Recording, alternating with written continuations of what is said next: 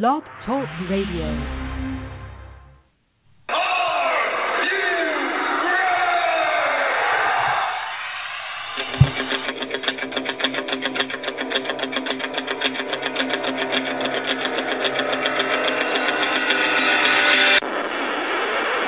It's time for the Ken Reedy Show!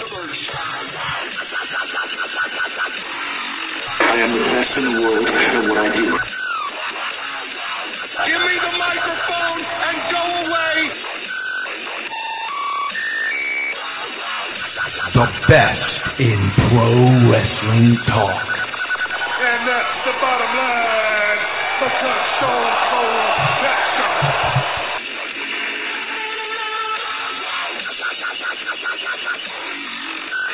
This right here is the future of wrestling.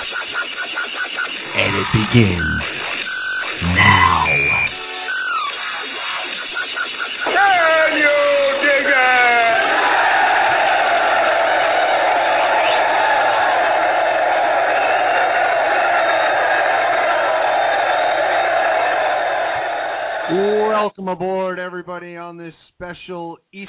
edition of the Ken Reedy Show, the best in pro wrestling talk. Thank you all for tuning in tonight.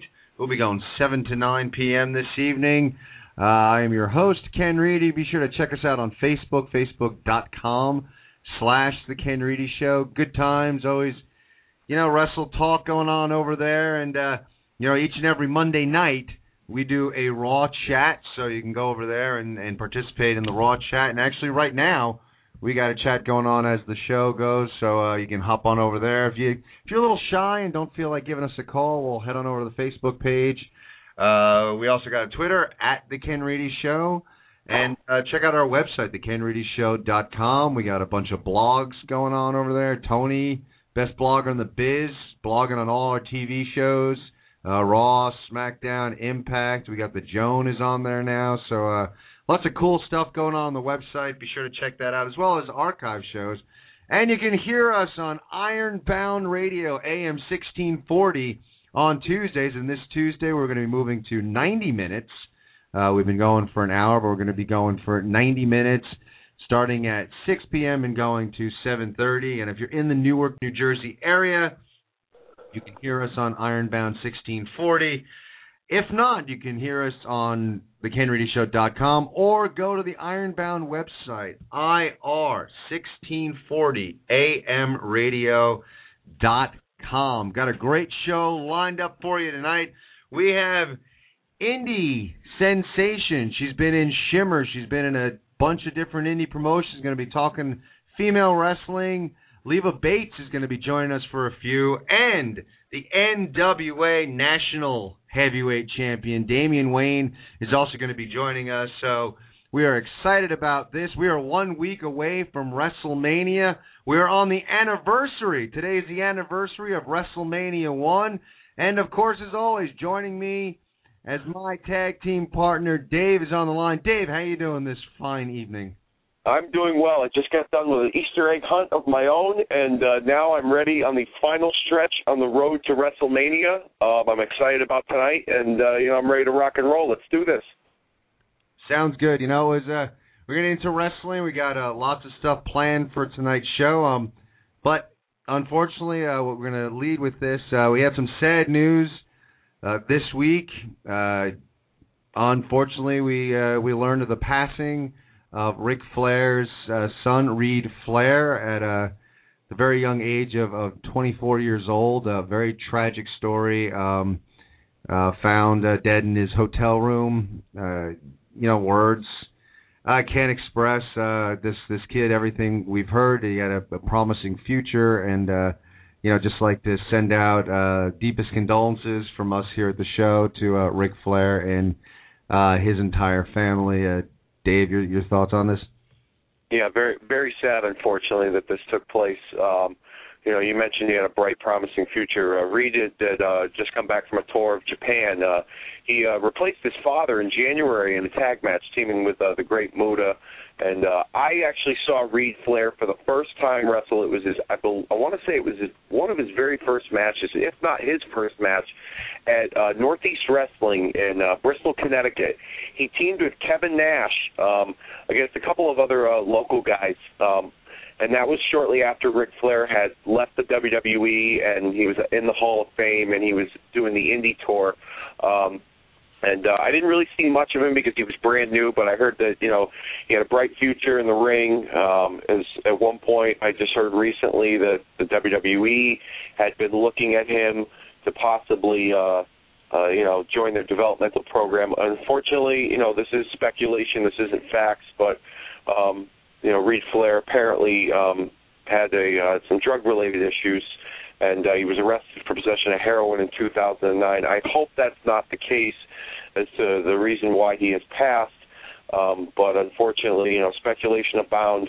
Um, just like with anything in the world of wrestling, um, you know, it's lip service. So, uh, you know, that that that's that's what I've been hearing and what others others have been speculating. But you know, like Ken, like you said, Ken, my deepest condolences out to uh, the Nature Boy Ric Flair and his entire family um, for the passing of his son Reed.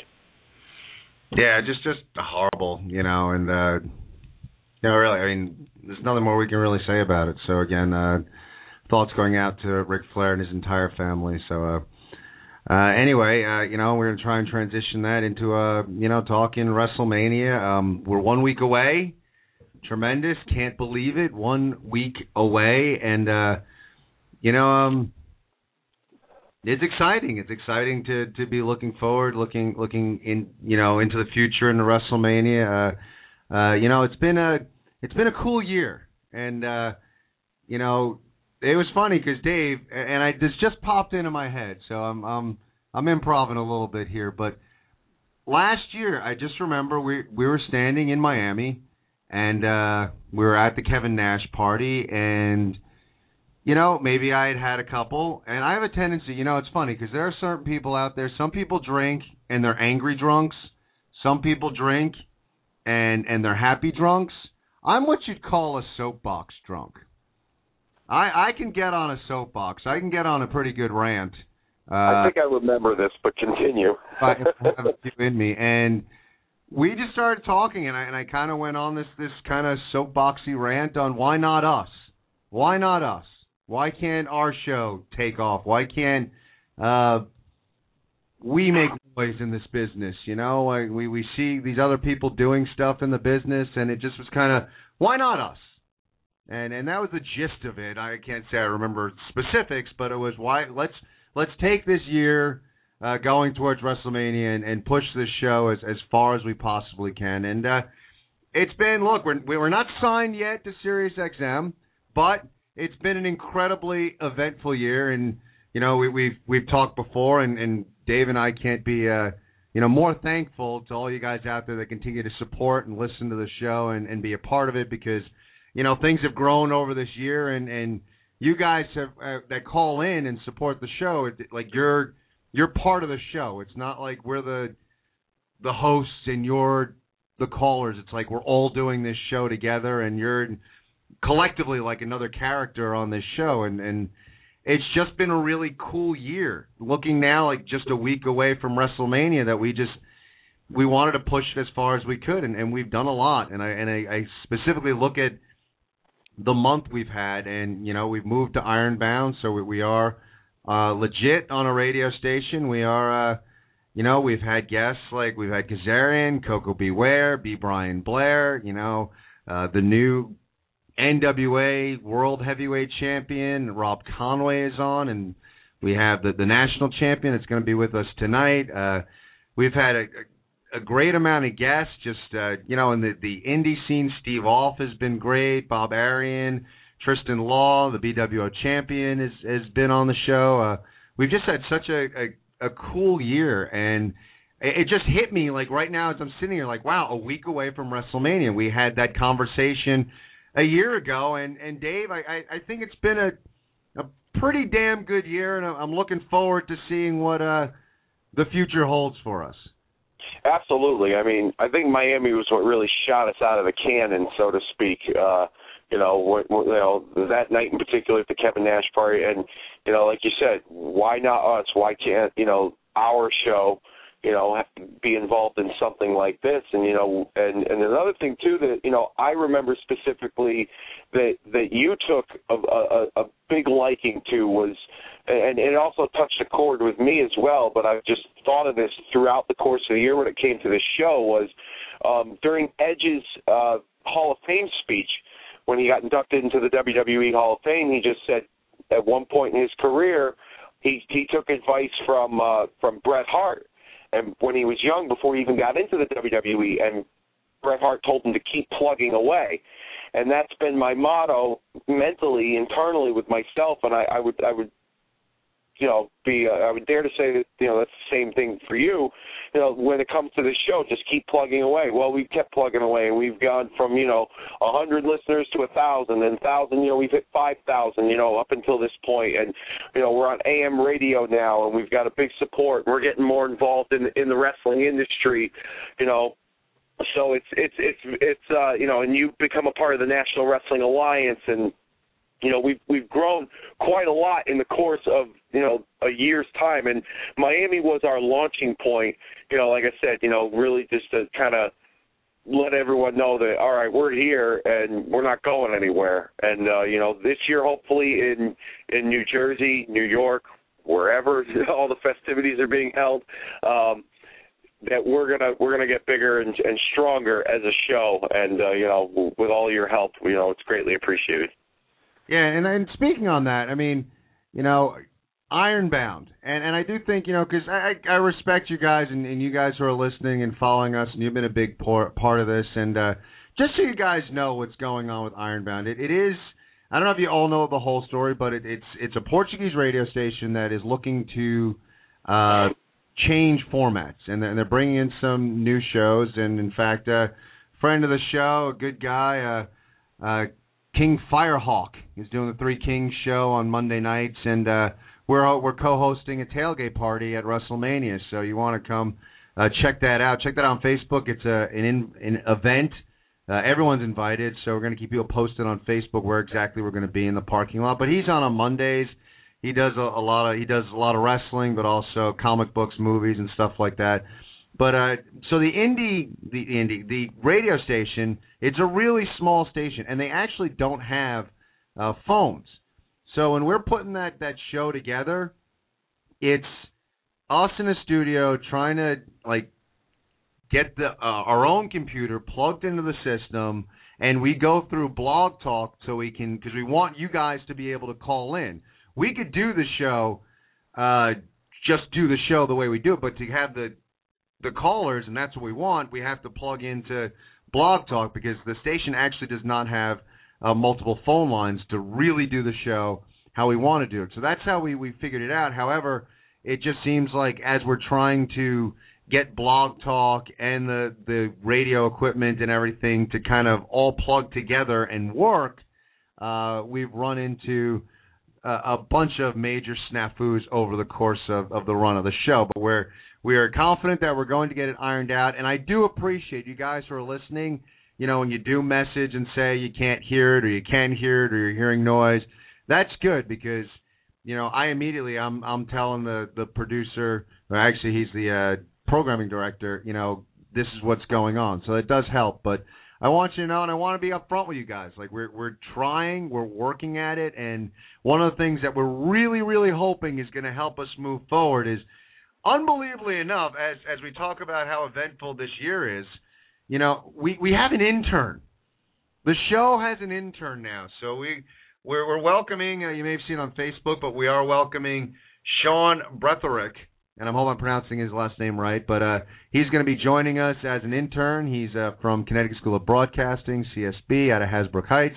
Uh, you know, and he's going to be coming. He's a he's a tech guy. He's a production guy. So he's going to be coming on and uh, you know helping us on the tech end of things. So uh, he'll be there each and every week. I mean, he's an intern, uh, but essentially he's going to be taking on a lot of the responsibilities, and that's the cool thing about the internship at, at Ironbound. Like it's not you're not running and you're not interning there and running and getting people cups of coffee or going to the mall to give out bumper stickers. You're interning with us. We're throwing you right into the fire. So uh, he's going to be taking on a lot of the responsibility of getting uh, the production up and running, and uh, you know it's kind of trial by fire for an intern. So welcome aboard, Sean, and it's uh, it's kind of cool to have an intern, and we're hoping that we're going to move forward, and our show is going to be the the quality programming that you've all come to know and love uh, from this show. So I just wanted to really be upfront with the fans because you guys are so supportive that that's what's going on with the radio station, and hopefully we'll have that all that stuff fixed ASAP. It's amazing, you know, Dave. It's amazing. We have uh, Tony who does our blogs. Uh, he does Yes. blogs, and the other day on Facebook that he uh, he added to his work on on Facebook on on his uh, you know his bio whatever you know about you know the about section about me, and he Mhm. cha- he added Ken Reedy show. It's like all You know, I did that too. it's, we have we have employees and and we have an intern. We're, Yeah. we're we almost legit now. If we can just start like getting paychecks, that'd be awesome. Yeah, that, yeah, that'd be nice. yeah, no, I I did I did that as well a while back because I hate my current job where I'm at now. So like I said, like I said a long time ago, this is my fun job. So uh, you know, and I want everyone to know what I do, what my passion is, you know, and this is it right here. So you know, then plus it also gets a direct link to people who don't like the Facebook page to get you to go to the Ken Reedy Show Facebook page. So it's a it's a win-win for everybody. That's funny. I did the same thing. It's like, yeah, I hate my job. I'm just gonna I'm gonna pretend I'm doing this full time. That's awesome. Uh, yeah, so thank you everyone for your support. And again, we're we're moving forward. So hopefully, uh, we'll we'll be we'll be going really really in a, a great direction uh, starting Tuesday, and uh, we'll get things right on track. So thank you all for your support. And speaking of support, you know, it's interesting. We on Facebook, you know, we're again check us out on Facebook, facebook.com slash the Ken Show. We like to throw stuff up there like, hey, what are you guys thinking? What are you looking at? And uh, we there, what match do you think could be a show stealer uh, this year's WrestleMania? And we had uh, one person said, our friend Mr. Trivia said Triple H and Brock. Uh, Kevin Thomas said Ryback versus Mark Henry, and that's a match I'm really looking forward to. Uh, but everyone else who responded said Fandango versus Jericho, and it's funny because the ridiculousness of the Fandango character and honestly, the vignettes for me as well were getting a little annoying. It was getting like, uh, you know, I'm tired of it. And even the the name thing, like the first time he just wouldn't debut because he couldn't pronounce his name. It was funny, but then it was like every week, and just I was like, I don't know, and I don't know how I feel about the character. I don't know how I feel about the longevity of this character. And you have a rivalry now based solely on the fact that Chris Jericho is making fun of Fandango's name. And that's that's essentially where we're at as far as the basis of this rivalry. However, I kind of agree with everyone who who responded to the poll question.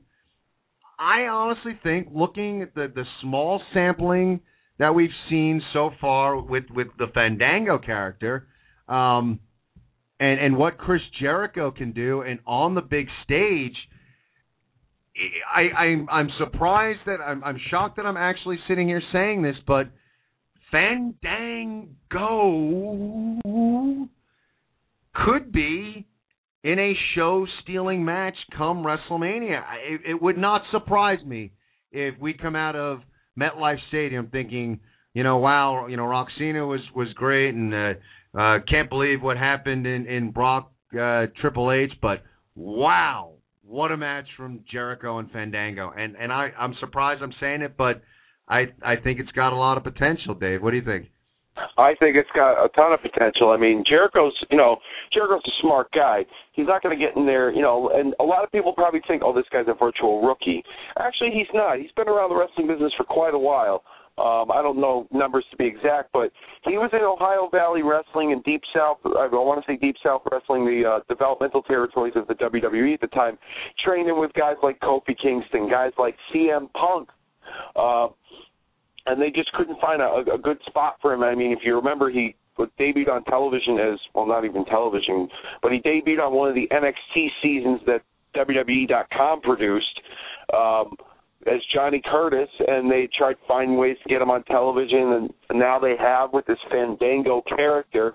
Um, he, he he delivers a sweet top rope leg drop. I'll say that much. You know, you see, I haven't seen one of those in in in, in years. So, uh, you know, I mean, and Jericho's a smart guy. He's not going to get in there and and and work a WrestleMania match with somebody that you know he doesn't think is capable of getting up to the level that he's currently at in ring wise. So um, I'm, I'm expecting a really good match from the two of them, and you know hopefully this, you know whatever happens, the, the regardless of the outcome, um, that it's you know it's good for all parties involved. Yeah, I just you know it's funny because you know right now I think the card is is kind of shaping up, and it's it's weird because I, I'm looking at the matches, and, and we've been critical, and I think rightfully so. I mean, you know, you're allowed to be critical. You know, we're usually pretty positive about things, but that's just it. Like sometimes things aren't working, and you know, not so crazy about the setup so far uh, going into WrestleMania for a lot of the matches. I don't think the build has been there, but now when if, if you sit back and you know, we did have a, a clunker of a Raw a couple weeks ago. Uh, a, a better Raw, but not a great Raw uh, this this past week. Um, if you can sit back away from that and just look at like match for match, the card has a lot of potential to be a very entertaining card. Pull everything else away from it, and again, getting back to Jericho and Fandango, uh, very athletic competitors, and, and a guy like Jericho who who gets it, uh, gets uh, you know the wrestling business, gets uh, you know how to how to work a crowd. Um, I, I, again, I just can't believe I'm saying it, but I I think that match uh, really could be a a show stealer. What do you guys think? Three four seven eight three eight nine eight one five is the number to call. You know, we're going to go to the phones now we'll go a little early because we got some interviews going on, so we want to see if we can get as many people on the the horn as possible. So we'll go right out there. First off, we got Tony on the line. Tony, how you doing tonight? I'm doing pretty good. How are you guys? Doing all right. So what do you think? I mean, you're looking at this card, WrestleMania, a week away. I think you know you're in agreement. The build towards the show not great, but the card is is just about entirely set. Uh, what do you think? Looking at it, what what match uh, for you do you think could potentially steal the show? Yeah, uh, I actually didn't think of of Jericho and uh, Fandango, but uh, it's, that actually could be a uh, that actually might be able to you know have the potential to steal the show because, uh, like you said, you know Johnny Curtis is good. You know he is good in the ring despite being saddled with a cheesy gimmick. You know, I mean, you know, even seeing him on Raw, you know, it was, it, it was uh, you when he did that top rope leg drop, you know, it's like it was it was it was actually kind of nice to see him do something besides, you know, complain about his name being mis- mispronounced. So you know, it was nice to see him actually, you know, finally uh, in action sort of on on Raw this past week. But uh, I, that uh, it could it could be a good uh, good good match there. You know, uh, you know Jericho's uh, you know. You know, I mean, he's a pro. You know, I, I think he can get a good match. You know, he, they can have a good match together. Even uh, you know, like Ryback and Mark Henry. I mean, I, I think it's going to be a lot of a lot of that's going to be about, um, you know, can can Ryback, you know, can he slam the big, you know, can he can he slam Mark Henry or can he set him up for the Muscle Buster or whatever? But uh, I think it should be a good match too. Um, even uh, you know, the six man tag I think could be good. You know, um, or Sheamus and then Big Show against the Shield. Uh, you know, and uh, I did enjoy that brawl at the end of SmackDown when they went up into the um, the upper decks of the crowd. I, I thought that that was really good. I, I, I thought it was pretty good, and, and you're right. I think that match has a lot of potential too. Um, what I found interesting about Fandango is when he got in the ring and was really beating on Jericho, the the level of physicality. You know that this guy who just wouldn't get in the ring, you know, and he gets in and was just really just beating the hell out of him, just you know, constantly just hitting them, and then the uh, the big leg drop off the top rope. So, uh, yeah, and I it, it's weird. Because I can't believe I'm really looking forward to it. I mean, as far as me as as I, I'm really I am looking forward to seeing uh, Ryback and Mark Henry because I've always been a fan of the the big strong guys. And uh, what did you think of the setup on uh, SmackDown with the uh, weightlifting competition?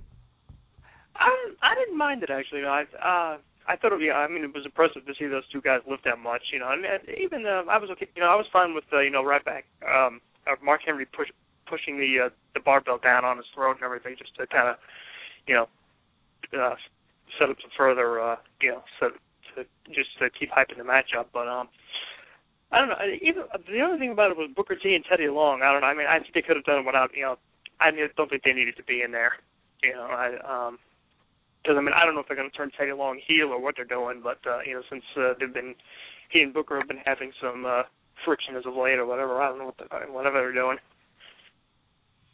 But uh, overall, you know, without without that much, I I, th- I, I thought that I thought that the the way the the bench press challenge was was all right. I was okay with it. Cool. So you psych now? It's WrestleMania week. It's it's here. You, you psych? What are your plans for the week? I'll probably yeah. I'm I'm sure I'm going to see it. Yeah, I'll probably see it. And there's you know there's there's other shows all week long too. I don't know. I might uh, catch some of those. You know, catch some of those because you know everything goes great. You know, like WrestleMania week has become uh, it's become really crazy. You know, it's like I don't know how many. I, there's like I don't know how many shows this this week. You know, um, See, WrestleMania comes into town. They definitely uh take over. Tony, thanks a lot for the phone call, and uh well, hopefully we'll hear from you Tuesday. Yeah, yeah. Thanks a lot, everyone. Remember, Tony is the best blog on the business. Go on over to thekenreedyshow.com. Check out his Raw, SmackDown, and Impact blogs each and every week. Thanks a lot, Tony. We'll talk to you soon. All right. Talk to you in a couple nights. All right, we're, let, let's stick with the phones because we, we've had people. Let's see. I think we got Mike on the line. Mike, are you there? Yes, I am. Hey, hey guys, how's it going? Doing all right. How are you? Nothing. I was just listening to what you guys were saying, and uh, you know, you you said, uh, you know, you said that when you were at that party that you were you were drinking and you were thinking about, you know, we keep on plugging away. Why not us? I keep on thinking the same thing. You know, I keep on thinking about my career. I think I keep on thinking about me. And the other day I was in the gym, and this girl had turned around and she said, "Excuse me." I said, "Yes." And she said, "Are you the sign guy?" And I said, "Absolutely." And you know what she said to me? She said, "How come you're not in the business?" And I said, "That's a good question. I would love to know." You know, promoters out there just don't see, you know, marketing for me. But you know what? I see it. I see the big picture. So I'm going to keep on plugging away. Well, there you go, man. That's that's what you got to do. I mean, just keep going, keep keep clawing, keep scratching, and uh, you know, you just hope that at some point, uh, you know, you get that break. You know, you you. You know, not e- it's not even uh, like WWE, TNA. I, you know, my my whole dream is independence. I I like going out there, entertaining the crowd. I like, you know, what I'm saying I love the rush. I love talking wrestling in the back with the boys. I love hanging out with the boys. You know what I'm saying? So that's my whole my whole thing. But and I also like meeting some of the wrestlers that I haven't got to meet. And uh like Kevin Nash is a really cool guy. I love Kevin Nash. The guy is great. Yeah. So what's going so what's going on, guys? How's are you guys getting gearing up for WrestleMania or what?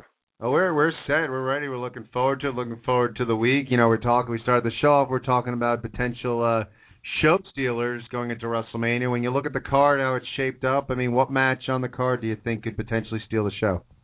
Punk and Undertaker, definitely. I think the Undertaker's going to be well. I think the Undertaker's well rested, and what I heard, I actually heard something today about the Undertaker, and I heard the Undertaker told somebody he's ready to go.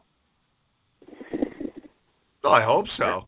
Well, that's what I heard, and I also heard from a good source um, about Bill Goldberg, and uh, I actually heard from kind of around the Bill Goldberg camp. Bill Goldberg said that he's coming back. So I heard, I heard, I heard he's bored. They, they're saying, and uh, they're saying that Bill Goldberg wants to come back. And you know what I'm thinking? I'm thinking him and Ryback uh, should fight each other, and then we'll find out once and for all who the real Goldberg is. That'd be interesting. Um, I don't know. I wonder how they would do that. I wonder what kind of. I mean, I've seen Goldberg. He looks like he's in good shape, but I wonder, you know, there's there's being in good shape and there's being in wrestling shape. So that would be. Well, they're putting out a Goldberg DVD compilation, the best of Goldberg. So I just hope they don't put the match where he hurt Bret Hart. That would be horrible. Yeah. Would... good old Bret, good old Bret Hart. That's when his uh his career started going. Well, his career started going downhill when he went to WCW because they didn't know what to do with him. So. at this end because the guy had some tremendous talent. And if you watch the DVD, Dave, you watch that DVD, you like it? The the new one, yeah. I mean, there's some stuff on there that like hasn't that like I've never seen before. Stuff that hadn't even been released. Like, had a great match at like the Maple Leaf Gardens with Curt Hennig. Uh, there's even one uh, one match where he had. It's actually happened one time. The only time this ever happened, a singles match with the Dynamite Kid in the the, the old WWF. Um, I mean, they've wrestled together in singles in Stampede days, but in the WWF, this was the only time they ever wrestled in singles. Um, some really good stuff. I mean, there was matches with like the Hart Foundation and the Islanders and the Twin Towers with Akeem and Big Boss Man. Um, you know, so there was definitely some good stuff on there, stuff that I've never seen before. And what's cool about it is that like Bret tells a story about like each, each match or each guys or whatever, and you know that, that he's wrestling, and it, it's it's a really good DVD for any Bret Hart fan, you know, or any wrestling fan. It's something that you should definitely pick up because uh, it, it was it was it's three discs. It was you know, and I guess Bret chose the matches himself, so um, you know, it's definitely worth watching. Yeah, and the other DVD I'm looking forward is In Your House. The best In Your House DVD is coming out, and that's going to have Bret Hart versus Hakushi, which was a great match with Bret Hart. Bret Hart carried Hakushi. I mean, Hakushi wasn't the best wrestler, but there's going to be some good matches over there off off that DVD in your house, and then I'm looking for the other. Um, I'm looking for the best of the war games. I like when the, they put out stuff like that because it gives fan, it gives fans opportunity to watch stuff that they've never seen. Oh, by the way, one last note about the Bret Hart DVD. I love the Andre the Giant match. Did you see that match? Him in Italy with Andre the Giant. That's crazy. I I did see that match actually. Um, the the footage on it was so old and choppy. It was like I Yeah. guess they must have broadcast it like on Italian television. Yeah, Um, that's what 'cause, it was. Yeah. It, it was very blurry. You could hardly make out what was on there, but um, That's like was one of the matches that they had on from TBS from Georgia Championship Wrestling. I mean, they couldn't have picked. And and at the end of the DVD, well, I don't want to give it away, but the Bret Hart, um, I was I, I have cool. to now. I'm just gonna say about Bret Hart and his tapes. I guess they could, you know, because it wasn't, you know, it wasn't that McMahon. I mean, McMahon has the rights to Georgia Championship Wrestling. He couldn't have found, he couldn't found a better match. Um, it looked like one of those RF video productions. Um, when when it came to the Bret Hart match against uh McGraw. Oh, it hold on, McGraw? hold on a second. Did you just say that was from Georgia Championship Wrestling, Bret and Andre? No. Um, Oh, okay. I thought that's what you meant. All right, never mind. Keep going on your going Oh, no. I'm just saying Andre the Giant. No, Andre the Giant, and no, Andre the Giant versus Bret was in Italy. No, I'm saying you were talking about um how the the match in Italy was choppy, and I said the same match that was the same went for the match that was in Georgia Championship Wrestling. I believe it was against I forget who was it McGraw. I think it was McGraw or somebody. But uh, yeah, yeah, I remember that. Yeah, I watched that. And then somebody, then somebody, yeah, someone. I don't know if you caught the fans. One of the fans misspelled Bret Hart's name. You hear the fan spelling B E R. I think it was B B R A T, and then you heard a fan go, "It's Bret B R E T." It was it was kind of funny. Brad. Uh, Oh, Yeah, it was kind of like yeah, the fans. Mis- if you listen to that, sometimes us wrestling us wrestling fans love to hear mistakes, and that was a big mistake. But yeah, WrestleMania season is coming up. Um, I'm excited for Triple H, Brock Lesnar. As everybody knows, I'm a big Triple H fan. I'm just hoping that this match gives me goosebumps like last year with the Undertaker and and um you know and um Triple H in a Cell with Shawn Michaels. Um, you know, as that match was the match of the year, and you know what, that match should have been the match of the year, like I always say. But I'm looking forward to that match. The least match I'm looking for is, is, is I don't understand it. Why would you put Dolph Ziggler and this guy, his tag team partner, Biggie Langston? What has Biggie Langston done to earn a tag team spot? And they're to go for the tag team champions I, chip. I just don't think it's uh, the right move. I would have rather seen Jericho versus Dolph Ziggler. Right, thanks a lot for the call. We love you. All right. Well, thank you guys for your support, and uh, and I and I'll always continue to support you guys. And Dave, you have a nice week, and happy Easter, guys.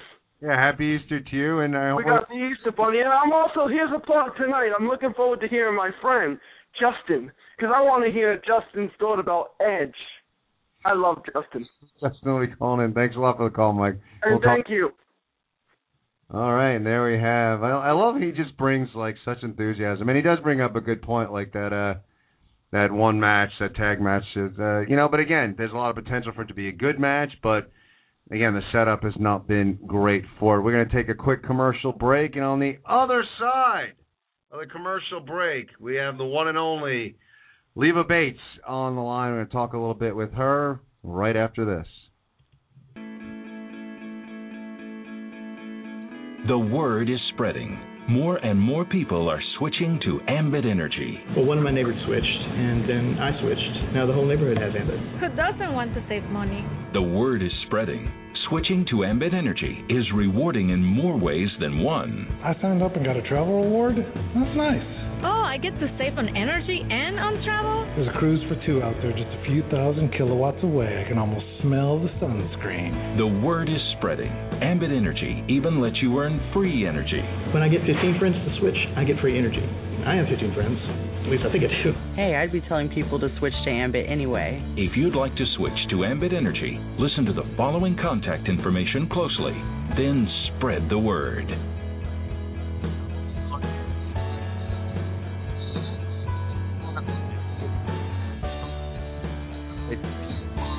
Dot joinambit.com. That's mainline dot joinambit.com. Ambit is available in New York, New Jersey, Connecticut, Pennsylvania, Massachusetts, Washington, D.C., Illinois, Texas, and California. So be sure to check them out. And now, on the line, we have female wrestling sensation Leva Bates. Are you there? Hi. Hi. Hi, I'm here. Thank you for giving us a little bit. Uh, you're wrestling uh, coming up. You're wrestling with a promotion called uh, Indie Girls. Can you tell us a little bit about that? I am. It's uh, ran out of New Jersey, uh, Boonton, New Jersey, and it's ran by Jason Koba. And it's actually a really, really cool place to work for. I worked for them uh, last fall for an Indie Girl show there, and I had a blast. So I'm pretty excited about coming back and doing it again. Very cool. Now you've wrestled. You've wrestled in Shimmer. With Shimmer, you, you've had a. I actually have to ask you because I believe you wrestled uh, in TNA. Well, at least you've been in the ring with uh, the Amazon, and you've also been in the ring with Awesome Kong. Uh, interesting, two of the the larger female competitors that we've seen out there. What was it like uh, competing with those two?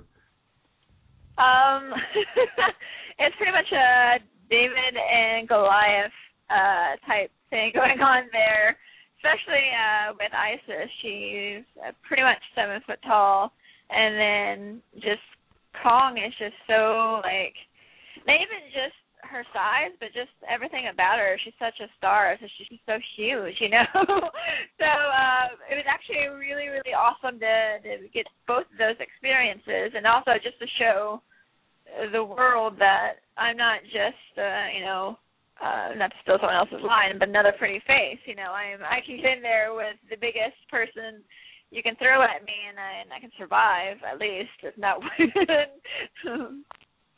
well, you talk about survive. Uh, give us. Uh, you were trained uh, by the Dudleys. Uh, why don't you tell us a little bit of what it was like training with them, and what are some of the uh, lessons? I mean, you're saying you're not just a pretty face. I mean, what are some of the, the lessons that uh, the Dudleys gave you that have helped you in the business?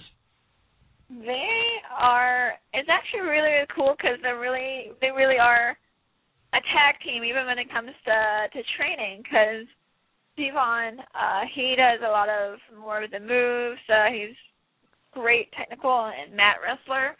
So he gets in there and works with you on that aspect of it, and then Bubba will help you with with promos as well as the psychology and putting together a match and telling stories. Uh, they just both have such strong uh, fields in those, so to have that is kind of a well-rounded education because you're going to get how to protect yourself, how to do moves properly in the right way, and you know, crisp and clean. And then you can also get characterization and storytelling and what makes sense, what doesn't make sense, and just just to be just put together a better match.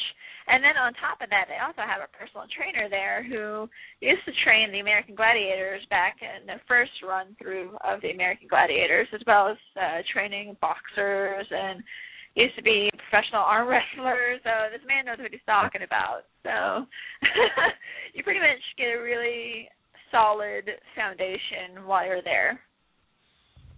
That that's awesome. Um, I'm curious, like, uh, what what are your thoughts on on the current state of of female wrestling? Um, you know, there's a lot going on on the indie scene. Um, you know, the the WWE and, and their divas do fall under a lot of criticism. That like, you know, it is almost like a group of pretty faces. Um, you know, they don't get a lot of the substantial storylines. Uh, the knockouts in TNA seem to get a a little more credibility. Uh, you know, so there's a lot going on as far as females in the business. Uh, what are your thoughts of the the state of female wrestling right now? Especially on an independent scene, uh, it's fantastic. I think it's stronger now, and it just keeps growing stronger as time goes on. Just because people really are starting to like give female wrestling a chance, and especially with you know, companies like Fatal, Shimmer, Shine, uh, WSU really pushing the envelope and pushing the the pushing all the girls to the next level. It's not just about oh, what are you wearing? What pretty, you know, what color is your hair? It's actually like, oh, shoot, these two girls just got in there and they tore it up. You know, it's it's about telling stories again and about the just pushing ourselves to that next level of competition and sportsmanship. Um, I think why the the other companies, the two big companies, are getting a lot of flack is because now people are seeing that. People are seeing women being taken seriously on the indie scene, but they're not really given that chance and that shot to shine on TV, and that's where the criticism comes. It's like, oh, well, you know, I see, I watch Shimmer, and like these girls can tell, you know, do a great match, but then you have on TV, you have these girls doing two minute matches. You know what I mean? Where you may have someone like Saraya and Melissa going in a cage and probably going for like 20 to 30 minutes, and then you have two girls on TV going for maybe three if they're lucky. So, so I think that's where they're getting the flack. It's not that these girls can't go; they're just not given the opportunity to go because there's just so much they got to cram in to such a short amount of time. So, I mean, I, I really wish, I really wish that that the big companies would have a little bit more faith in women and their women and give us more women's wrestling, especially to a since so many people watch those products, you know, like let these you know people see this, you know, because there is this market that a lot of these people don't ever get to see because they don't know about indie wrestling. So let's give it to them. Let's give them women's wrestling for real women's wrestling. But I don't know. I just maybe now is not the time for them. I don't know. I, really don't know why. I, I I don't understand. But one day I keep trying to have optimism and hold out hope that maybe women will actually be seen on a more serious note as opposed to again another pretty face. Well, Leva, um, you just mentioned, you know, about women's wrestling and the state of it, and your thoughts are. And uh, Sara Del Rey was uh, once with Shimmer, and she was picked up uh, with uh, the WWE, and she's known, uh, you know, on the indie and women's scene for being one of the most respected and talented women's wrestlers out there. Um, amongst you and your colleagues, do you see, you know, with her signing, and from what I've heard, she's basically there in somewhat of a training role, and she might make some appearances on television. Do you see that as maybe the WWE or even TNA um, taking women's wrestling a little bit more seriously, and maybe some of you guys getting a look at from, uh, you know, one of the two major companies?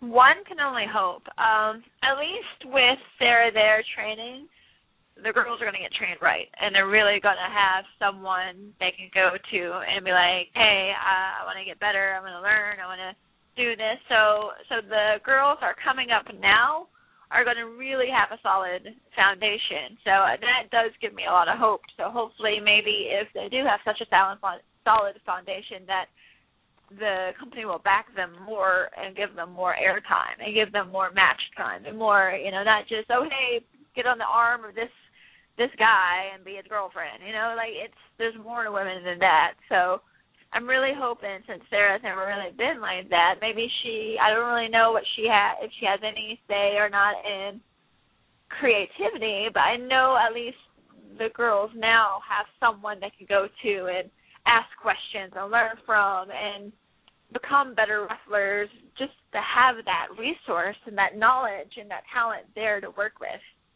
So it does give me hope.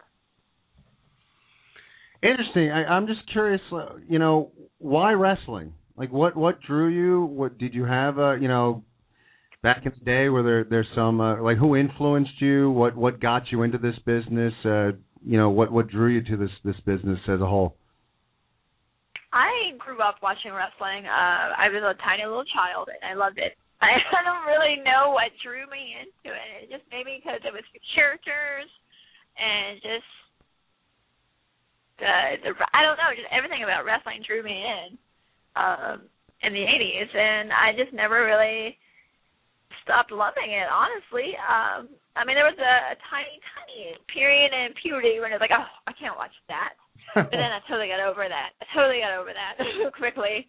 It was it was actually what got me back into it was the Monday Night Wars. Um I, I went over a couple friends' house and it was you know you're you're young, you're talking to you know uh your friends, you have a crush on this guy, and the guy's watching wrestling. You're like, oh, so this is cool. I can like this and be cool with liking this. And then it was like this crazy, like it was WCW, and it's this crazy, like six or eight man lucha libre flying all over place, just blowing my mind match. Because last wrestling I saw was like, you know, that didn't take away from it. It was like Hogan versus like, you know, Ma- uh, Macho Man or like Ultimate Warrior, where it was very, you know, not basic moves, but it was kind of. I didn't see all this high flying, crazy mask, all this stuff, and I was like, wow, this is insane. They were doing some crazy spots in this match. And that's what really got me back into it. I'm like, this is really awesome. And then I started watching WCW, and then because of WCW, a couple of other friends were like, oh no, we gotta watch Raw, so we flipped back and forth, and then I just got completely sucked back into it. Thank you to the Attitude Era and Monday Night Wars, and then ever since then, my love's just you know got over the whole puberty thing, and I was back into it 100%. And then I I didn't know I could really pursue it. I always wanted to be a performer, even when I was tiny and little uh, potty training. I used to have an audience. Like I wouldn't go to the potty unless I had an audience when I was training, and they would have to clap for me when I was done. So mom was like, "Oh Jesus, we know she's going to be a performer. Just hopefully it's not in something like this." Uh, so I, I knew I was always going to do some sort of performing. Like in high school, I did theater and band, and college, I I continued to pursue those avenues and started doing stunt work and worked at a dude ranch, did children's theater, did everything at this dude ranch, like entertainment wise. And then I moved to Florida and I got a job at Universal Studios where at the time they were they were filming TNA. I was like, hey, I can come here and see wrestling for free. yeah, I'll do that. And then from there, I met a lot of people who were just starting out uh training. Like, yeah, we're training at the school uh, you should come in and join us. I'm like, what? The schools? This, this wrestling schools? Oh my god, that's awesome! How did I never find out about this until just now? So I went to a wrestling school, and before you know it, I started training and been doing it ever since. That's so all. I, sorry. Well, there you go. It's great. I mean, it's like from from uh you know, needing an audience, being potty trained, and and I congratulate you. I think that's the first time we've actually had someone on the show talk about their experience potty training. But from there to like TNA and professional wrestling, that's uh it's a very unique story. That's that's awesome that you've come from a, a background of, of wanting to perform and uh you know now you're doing wrestling. I am curious. This year we're seeing um Trish Stratus go into the WWE Hall of Fame. Uh any thoughts on on Trish and and what she brought to the business and and her finally getting uh the accolades going into the hall?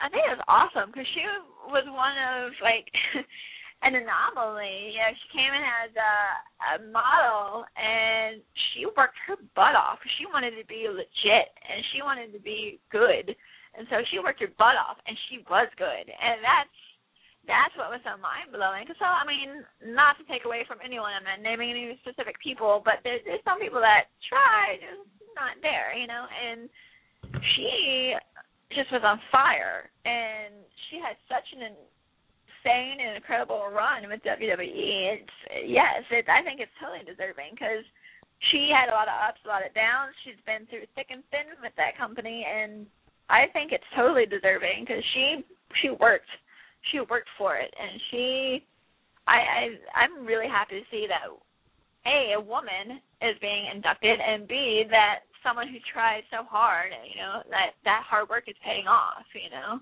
So yeah, I'm actually quite stoked about this. Awesome. Before I let you go, I just I have to ask you one thing. We have a friend who calls the show often, uh, current PWO heavyweight champion Tristan Law, and I, I believe, I'm not mistaken, you guys trained together at with the Dudleys. Um, a lot of bravado, very confident guy. I was curious if you can give us a little insight of what uh, Tristan Law was when he first started off. Um, well, um, well, listen, it's okay if you really don't know who this guy is because not a whole lot of people really know who he is either. So. uh, no, no, it's not that at all. I'm just trying to like think about some fun stuff. Um, um, I mean, uh, he, I mean, we both just kind of got it, went in. I would always, it sucks because a lot of times I would have to come in like slightly late due to work or whatever because uh, I work as a performer at Universal Studios. So as soon as my shows were done, I would come straight into class. So, uh, I mean, we always just, well, everyone just kind of went in, got the work in, you know, did your stuff. Didn't really like, you know, it wasn't a lot of, you know, bad craziness. It was just people came in to work, and he was one of them. You know, you come in, do your job. You know, you learn, you take notes and you you do what you do, you know. And so um I mean, I know I did that a lot. I would come in, especially if uh I needed someone help taking notes.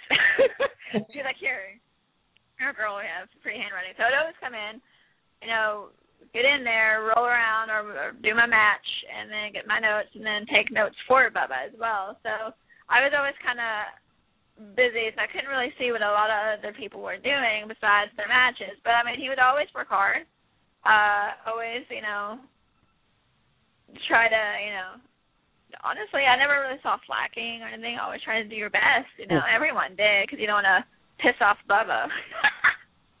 so, I mean, that's that's the true. You know, everyone comes in and is like, all right, whew, Bubba doesn't like this. Maybe do this. We're not gonna do this in the match, so we're gonna do this instead. so, uh, I mean, I don't know. It's uh, it's good though. There's no bad stories, all good stuff. Honestly. The Dudleys know what they're doing. They're turning out some uh, talented individuals. Before we let you go, why don't you just let us? Uh, fans want to check you out. They want to see you. Uh, I know we we mentioned the indie girls, but where else will you be wrestling in the uh, in the future? Well, like you mentioned, uh, next weekend I will be in New Jersey. I'm going to be up there for WrestleCon. I'll be wrestling for Shimmer. And then I will be jetting straight over to Boonton, New Jersey for Indie Girls. Check us out. Uh, both are on Twitter. Uh, you can get more information on those shows through them, and New Girls, on Twitter, as well as Shimmer Women. Um, I'm also, after that, the weekend after that, I'm back at Shimmer for uh, the DVD tapings in Berwyn, and then the weekend after that is Shine Wrestling uh, in Ybor, Florida. So no rest for me at all. It's pretty much bam, bam, bam, bam, bam.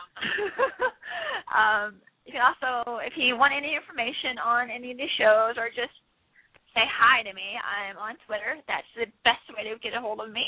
It's Wrestling Leva on Twitter. Uh, I am also on Facebook. I have a fan page. It's called Leva Bates parentheses official FB page in parentheses.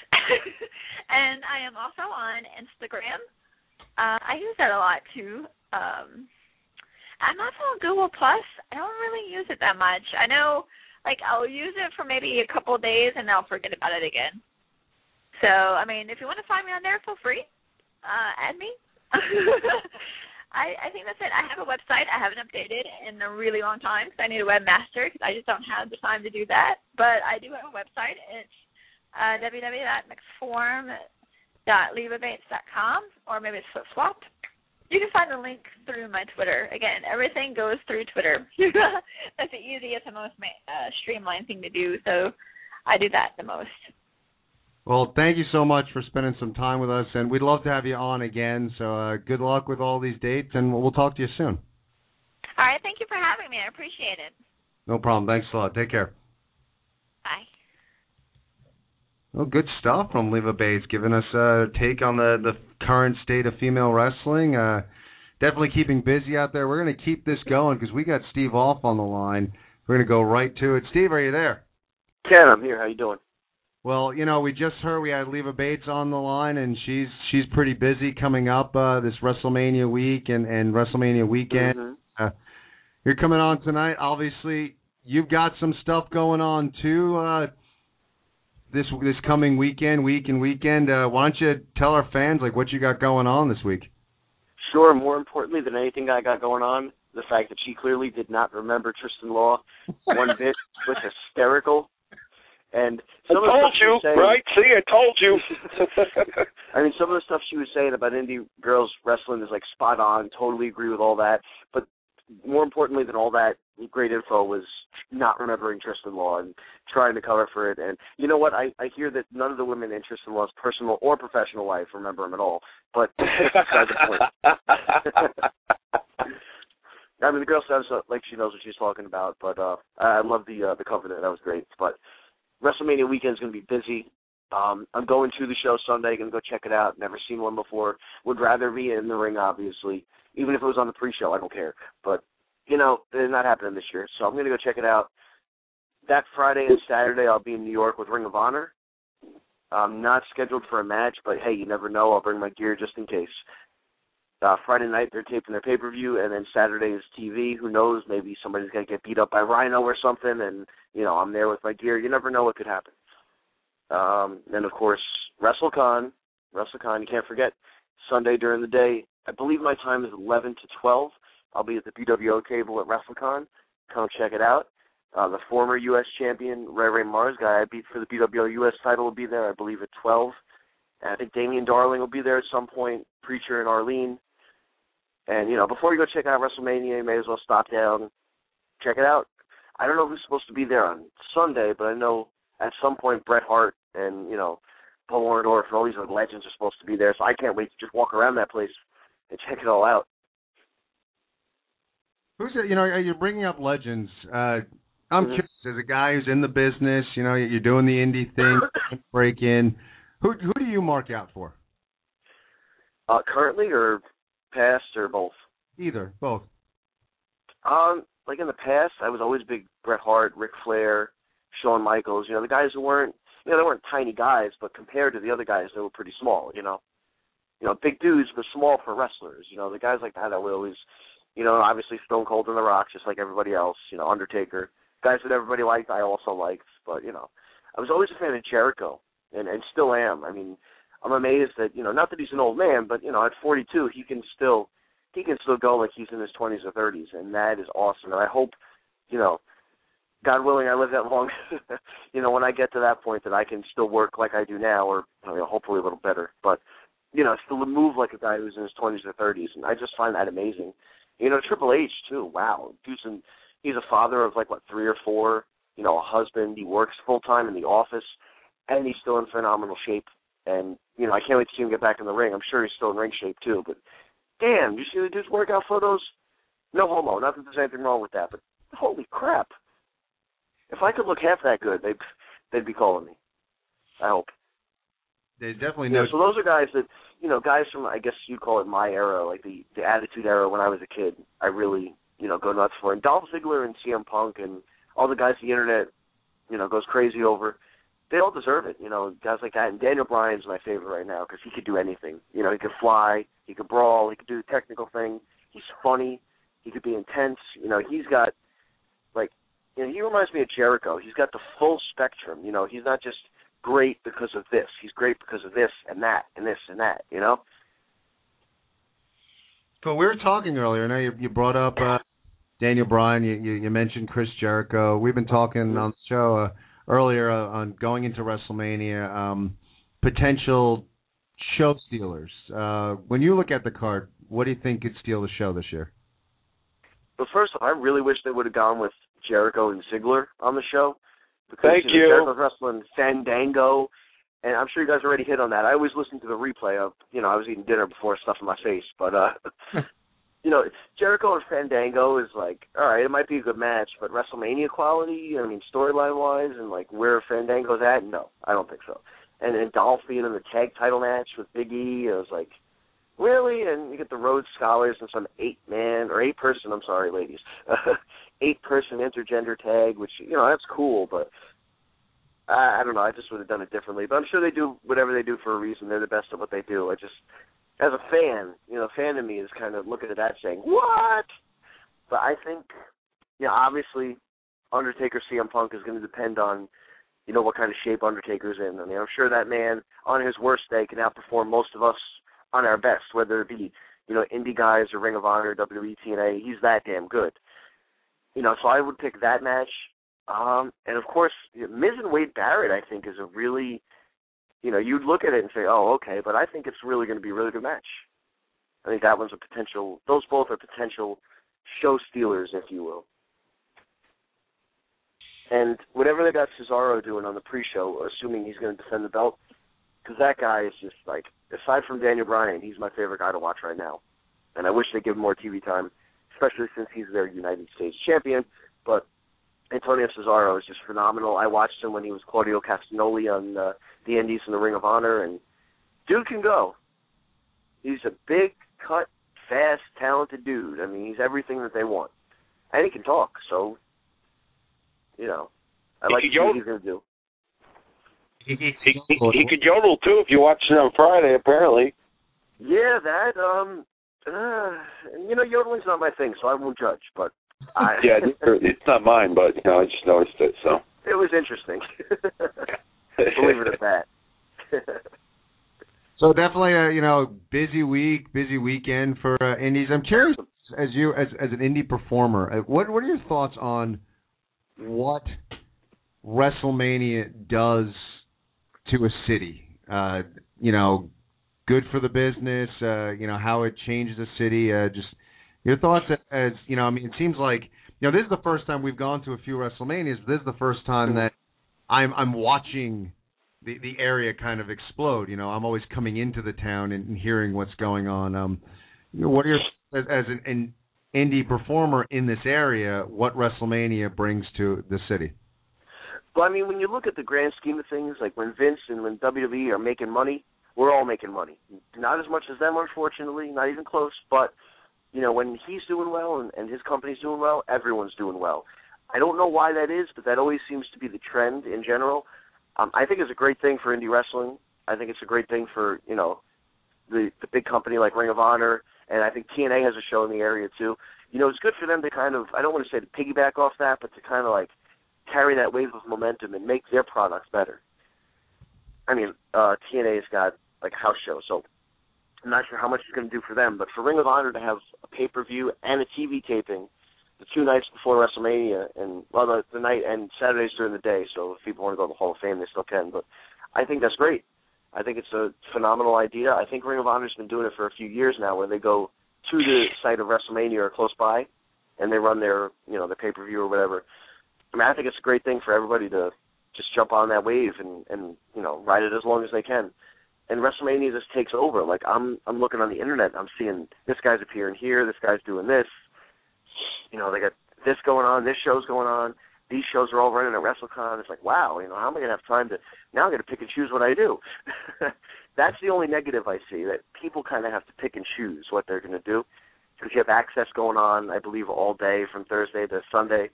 WrestleCon I think is Friday to Sunday. You know, you got the Ring of Honor shows, you got the TNA House show. It's like, how do I pick what to do as a fan? You know, I mean, I know what I got to do because I'm already, you know, confirmed for all that stuff. But like as a fan, how do you pick what to do? That's the only negative out of it. But it, it's a great feeling. Like I'm feeling the buzz already, and we're a week away. Like the weekend has not even begun yet. WrestleMania weekend is still a couple of days away, and you could already feel like the rumbling. You know what I'm saying? No, I totally know what you're saying. I'm I'm psyched. I'm psyched to immerse myself in the world of professional wrestling next weekend. Um, yes. Before you know, you, you really you gave us a few dates. Uh, Mm-hmm. after next weekend, uh, before we let you go, where can uh, fans check you out? I'm talking to a couple promoters about the 12th and the 13th. I haven't decided what I'm going to do yet, and nobody's really committed to having a spot on their show for me yet.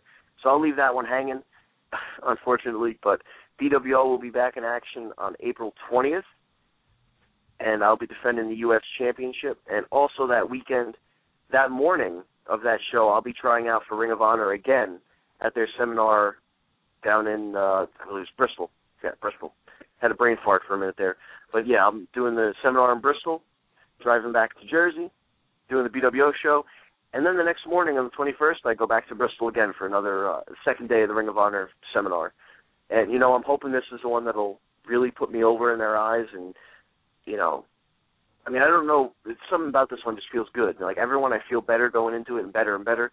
So hopefully something will come out of this one besides them saying, "No, you're pretty good. Work on this, this, and that." You know, which is, you know, worth the money in and of itself. But hopefully that'll go somewhere. And then April 27th, I'm defending my EHW TV title against Junior Soba's EHW US title, so I could wind up with a fourth championship that weekend. That's awesome. Well, best of luck, and you know we're just waiting to hear the news that that someone is wised up and signed you. So uh, thanks for giving us a few minutes again, and uh, you know, no problem. We'll hook up at some point next week uh, during WrestleMania weekend, and we'll hang out. Yeah, yeah you better be at that tailgate party. I'm gonna stop by. Just let me know where you're at. All right. Thanks. All right, guys. See you soon. Take care. And Steve Wolf giving us a little insight on the the indie scene.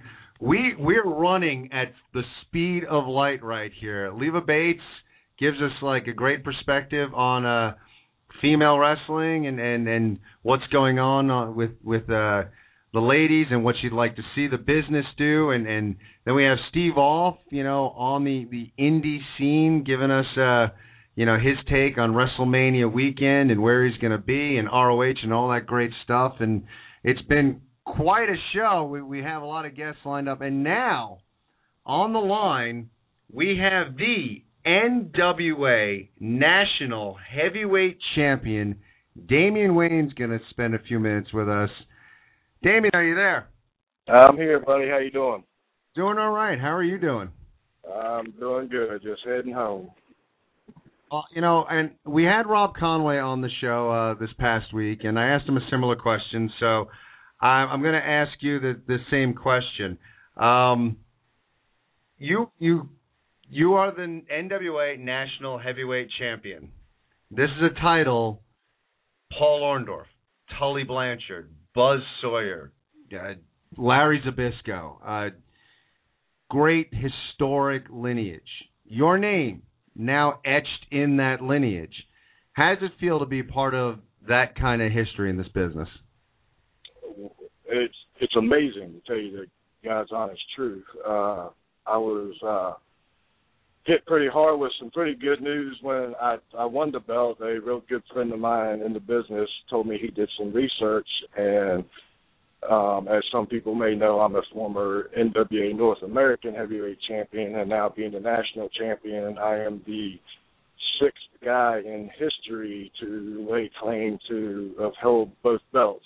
So that right there just you know really blew my mind, and uh, the names that are in that group. Uh, I can't particularly name them straight off the top of my head right now, but uh, it, it blew me away. So it, it's definitely an honor and uh, uh, you know a privilege to say that I did that, and um, it, like I could just uh, it blew me away. I still pinch myself all the time. Just you know, a, a dream come true.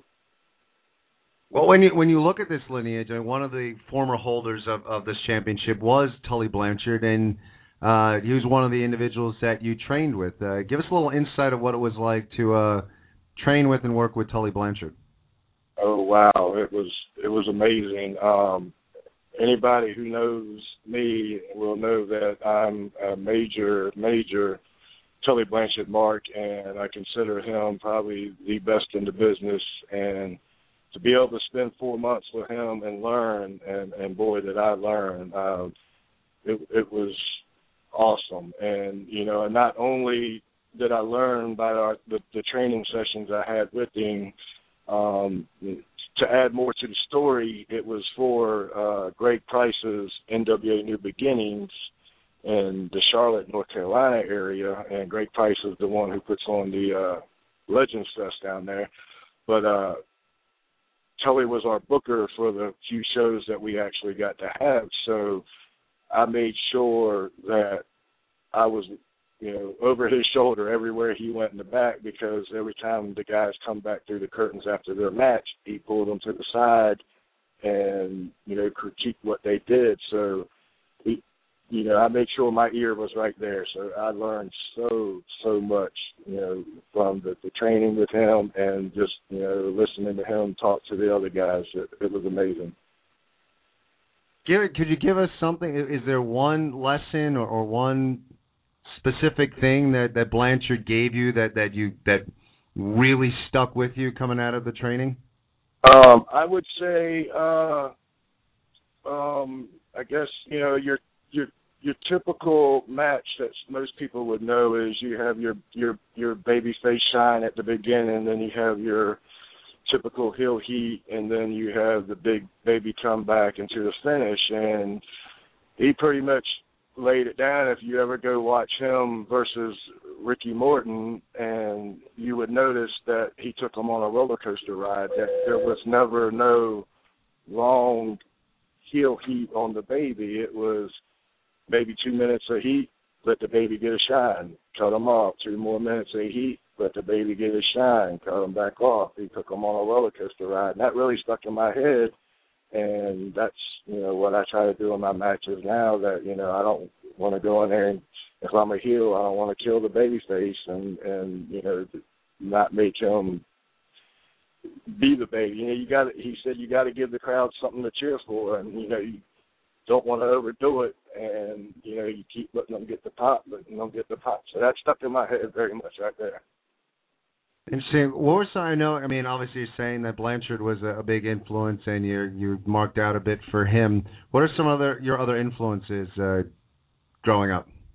Um, well, I, I can tell you right now what I've always said. My five greatest, or who I consider the greatest wrestlers in the business, is Tully Blanchard, Barry Windham, Rick Rude, Jake the Snake Roberts, and Manny Fernandez those five guys I look at in all different ways. You know, you, to me, Tully Blanchard was probably the greatest heel ever.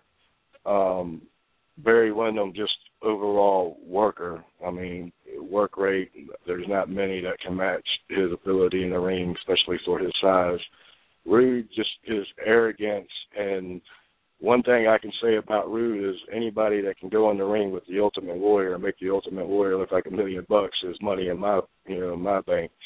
And Jake Roberts just total psychology and promo wise, and Manny Fernandez again is just overall work rate and and you know ability in the ring. So those are my five major influences and who I try to you know, I don't like copying people, but those are the five guys that I try to, you know, make my my character, you know, my stuff in the ring around. Do you, do you watch wrestling that's on TV nowadays? I do. It's kind of hard, um, but I do. Uh, you know, I, I watch it almost.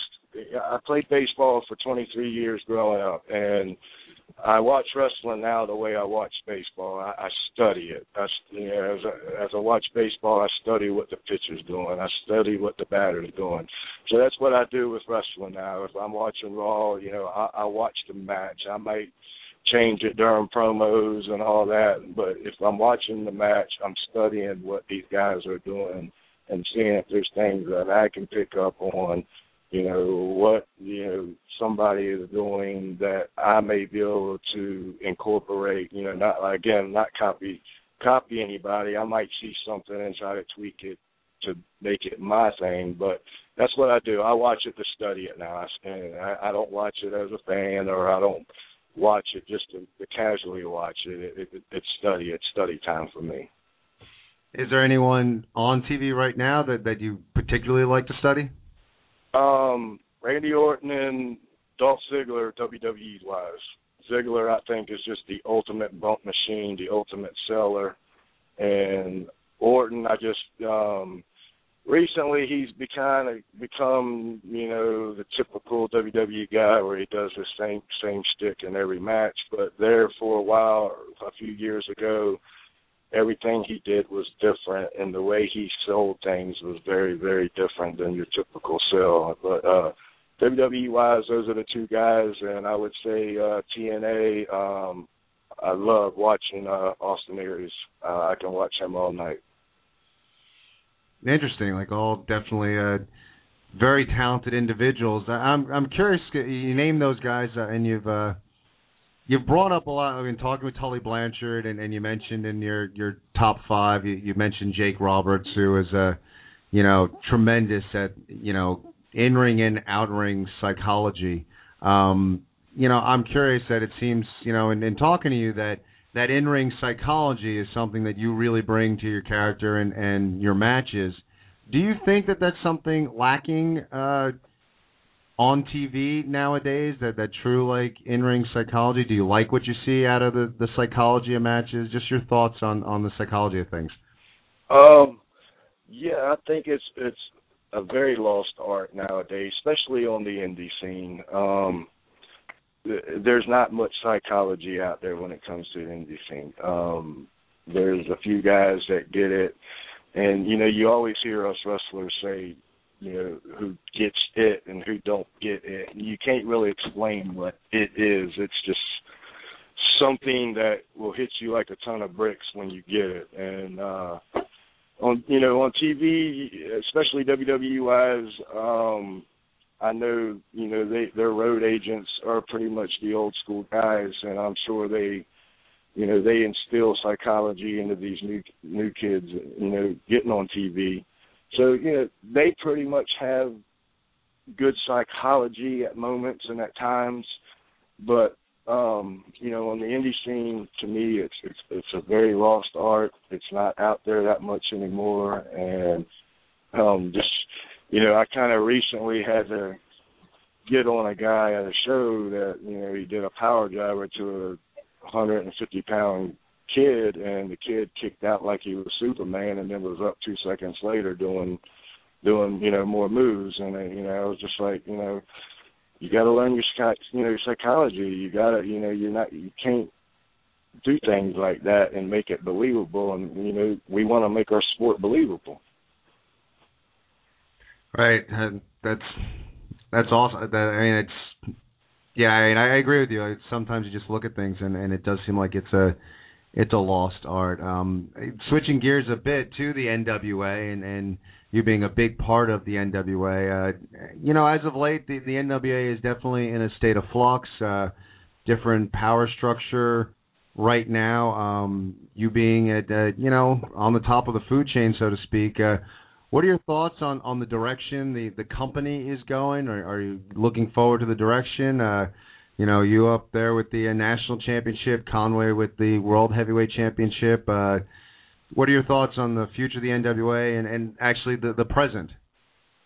Um, I I'm definitely giving it time. Um, you know, I'm not one of these that's going to jump all over them because you know things ain't going to happen overnight. You, you know, I don't even think it's been a full year that Tharpe and Company has been in control, and you know they got a vision. I'm pretty sure. Um, excuse me, they got you know they got a vision, and it's going to take time to rebuild. And you know, it, you read stuff and you hear people you know complain this and complain that, and, and no matter who you are, where you are, you're never going to make everybody happy. So, you know, I'm happy with the direction. I'm enjoying my time. I still give my heart and soul to those three letters, and I my blood and sweat and tears for it. And you know that's what I grew up on is the NWA. So it's it's an honor for me to be a part of it. It's an honor for me to be up in that top up echelon of them. And yeah,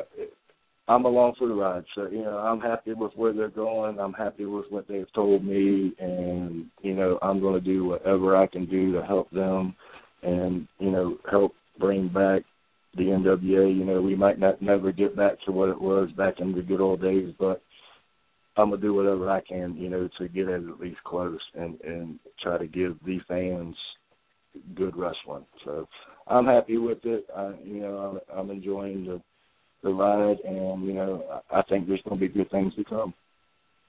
That's awesome, you know, and it, it's great to hear, you know, you know, saying like, I mean, it it sounds like you basically bleed NWA, and and uh, as a fan, it's great to hear you know wrestlers talking about wanting to you know bring the prominence back to those three letters. Uh, personally, for yourself, uh, what are your future goals in the NWA? Well, of course, the uh, world heavyweight champion. We all we all want to be the world champion, and to me, you, to to be the NWA world champion would you know be the ultimate honor. Again, like I said, that's you know, some people might not know I'm, I'm 41 years old. I grew up on the Crockett promotion here. Uh, you know, I got it twice a week. You know, once at Hampton Coliseum, once at Norfolk Scope. You know, I saw it, and that's what I grew up on. So that's that's where I want to be. I want to be the world champion. And uh, a little history again that my buddy told me. You know, like I said about being North American national champion if I do become, which I plan on becoming the NWA World Champion, I will be the second man in history to say he held all three of those belts. So you know that's that's my goal. You know, you know, if, if, if it's not your goal to be the world champion, then what are you in the business for? That's awesome. Good luck to you. Before we let you go, actually, I, I got to ask this, and we talked a bit on Facebook. Snakes. How do you? How many snakes do you own, and and and why why snakes? Right now, I have two. Um, I had probably five at one time, and it got kind of expensive on feeding and and space uh, space in the house. But uh, right now, I got two. I got uh, a six foot red tail boa. His name is Dane. And I got a three foot baby Burmese python. Her name is Stormy. Um, both of them will, at full grown, will will get well over 13 feet each. So uh, that's why I got rid of the other ones because these two, especially Dane, he's getting. I'm getting ready to have to build him a whole new cage because he's growing out of his aquarium. But I've always loved snakes. I've been, you know, fascinated with them. I always, you know, I had a few growing up and and stuff like that. But uh, you know, I don't know. It's not saying I'm different or crazy or anything like that. It's just I've always liked them, and um, you know I, I enjoy their company, and I, you know, if uh, it's like I told my wife, if I could have the room and and have a ton of them, I probably would. But right now, these two, you know, they're my babies, and uh, you know, I, I got two dogs and and stuff like that. But you know, I love my steaks to death, so it's just you know something I grew up doing and wanting, and and I got them, and and they're a lot of fun to have, and like you said your your wife or your girl wouldn't let you wouldn't dare let you have them. You know, mine was the same way. I couldn't uh, dare sit on the same end of the couch or the other end of the couch with her and, and have the snake out. She'd freak out. But now, now she loves them. She'll hold them, and uh, she enjoys them too. So it, it, it they're, they're fun. They're a lot of fun. Great stuff. So, uh, where can fans they want to catch uh, Damien Wayne in the future in the ring, uh, where where can we check you out? Well, I know April is definitely going to be a very busy month. Uh, this Friday night, um, I'll be in uh, Tennessee for NWA SAW, and I know I'm uh, defending the belt against uh, Roydell Walker, a guy I got history with. Uh, there's a few matches of me and him on YouTube, and uh, then Saturday night I'm at NWA Top Rope, which is also in Tennessee, and, and as far as I know, it's another match versus Wardell. Uh, April 13th, uh, I'll be back here in my hometown for uh, NWA Fusion, and I'll be taking on uh, Brian Logan, a, a veteran of the sport who's, making a uh, comeback. And so I'm looking forward to that match uh, you know, I'm always looking forward to learning, and I know I'm to learn something from him in the ring. And then uh, April 19th in Sherman, Texas for NWA Texoma. I'll be defending the belt against Mike Fox. And of course, this is if I keep the belt, you know, I don't lose it. But then April 20th is the big NWA Houston Parade of Champions show where I'll be defending the belt against former NWA North American champion Houston Carson. And then the end of the month, at April 26th, it'll be NWA Smoky Mountain back in Tennessee, and I'll be part of the uh, Smoky Mountain uh, Cup tournament. And right now, as far as I know, the first round match will be against former five-time NWA World Champion Adam Pearce. So uh, I got a busy April ahead of me. Awesome. Well, thanks for spending a few minutes with us. Uh, great time. Hope to have you back on the show real soon. Uh, and good luck with all this. I appreciate it, buddy. I appreciate you having me on. I appreciate everything y'all do for our business and putting over the the sport and putting us over, us wrestlers. And uh, it's my pleasure. Anytime you want me, I'll be you know happy to be on. We'll definitely get you back on. Thanks a lot. Thanks, buddy. And there you have it, Damien Wayne. Wow, you know, there's some guys you interview and it's like the intensity just kind of bleeds through the phone. Uh, intense guy, but uh, it's great to, you know, when you talk about the future of the NWA and you you want to see where it's going. Um, you know, when you talk to we talked to Rob Conway, now talking to Damien Wayne, I start to feel a little confident, a little good. Maybe these these three letters can still be something special because I think all wrestling fans would love to see the NWA uh, be led back to prominence. So uh, thank you again, Damien Wayne, for spending a few minutes. We got some of you guys on hold. Thank you so much for holding on. Uh, we're to do because it was pushed because we are running so far behind today. We're going to take our news break right now. So without further ado, here's Steve with our 50-50 news update. Thank you very much, Ken. This is the Day 5 report, only heard here on the Ken Reedy Show. Now, normally I'm at the top of the hour. I split the, you know, in between the 6 and 7, but you know, we have some guests on today, so push it back a little bit. I can take one for the team. Top story this week. Former WWE and Ring of Honor star Charlie Haas apparently announced his retirement from professional wrestling last evening before his match with Jeff Lewis Neal at a Ring of Honor show in Asheville, North Carolina. According to ProWrestling.net, Haas cut a long, strange, rambling promo about his history in the business, then wrestled his scheduled bout, and after the match would not leave the ring afterwards. Ring of Honor officials waved him off to exit the ring, while Haas, who was without a microphone, yelled his promo, retirement speech, whatever you want to call it, to the crowd. Haas called out Ring of Honor's head booker and current talent, Delirious, and announcer Kevin Kelly, calling him, and I quote, a fat piece of shit. Haas was seen as visibly shaken and crying during the match as well as the post match ramble. Haas then went to, to, to Twitter to confirm the retirement. Either this is the beginning stages of a storyline or reality playing out in front of our very own eyes. According to the Wrestling Observer, TNA's cost to tape Impact on the road reaches approximately six hundred to seven hundred thousand dollars. That adds up to seventeen million dollars if TNA runs a little over twenty five tapings a year. While TNA is saving money taping Impact twice in each city, in the long run it has become more expensive to take Impact on the road. Figure4WrestlingOnline.com has reported that allegedly WWE officials are getting ready to call up at least two stars from NXT after WrestleMania 29. Regarding the usual round of releases around WrestleMania time, there hasn't been much talk about anyone getting cut from the roster this year. Extreme Rising announced this week cancellation of all WrestleMania 29 weekend events. But the more interesting news coming from that camp is the beef that they now apparently have with their champion, Stevie Richards. Officials are demanding Richards hand over the championship after a, after a remark Richards made on Twitter with former ECW alumni Danny Doring. Richards posted a photo on Twitter of the championship and the latest Madden video game saying he would defend the title online due to losing WrestleMania weekend bookings with Extreme Rising canceling their events. Officials then emailed Richards and demanded he return the title by the end of the week. Richards went on record saying it was a joke and it was harmless and he meant nothing by it.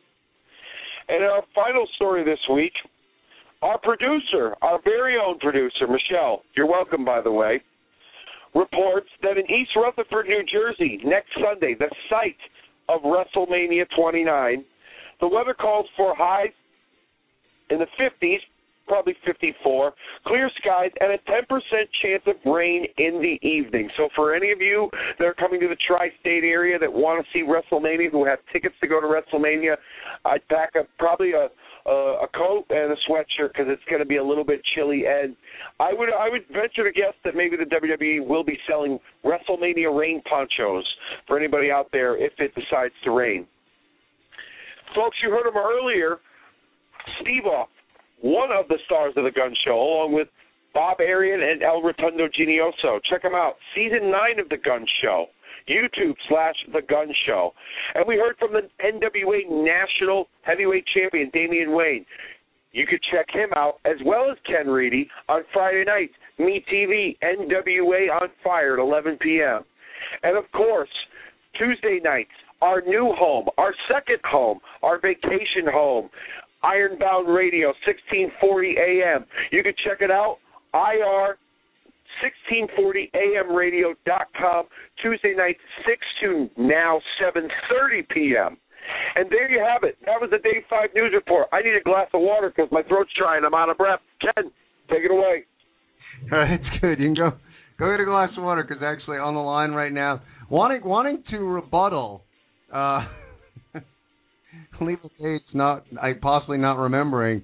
We have BWO champion Tristan Law on the line. Thanks for holding on, champ. How you doing? Very good, Ken. How are you? You know, first off, my mother always said, if you have nothing nice to say, say nothing at all.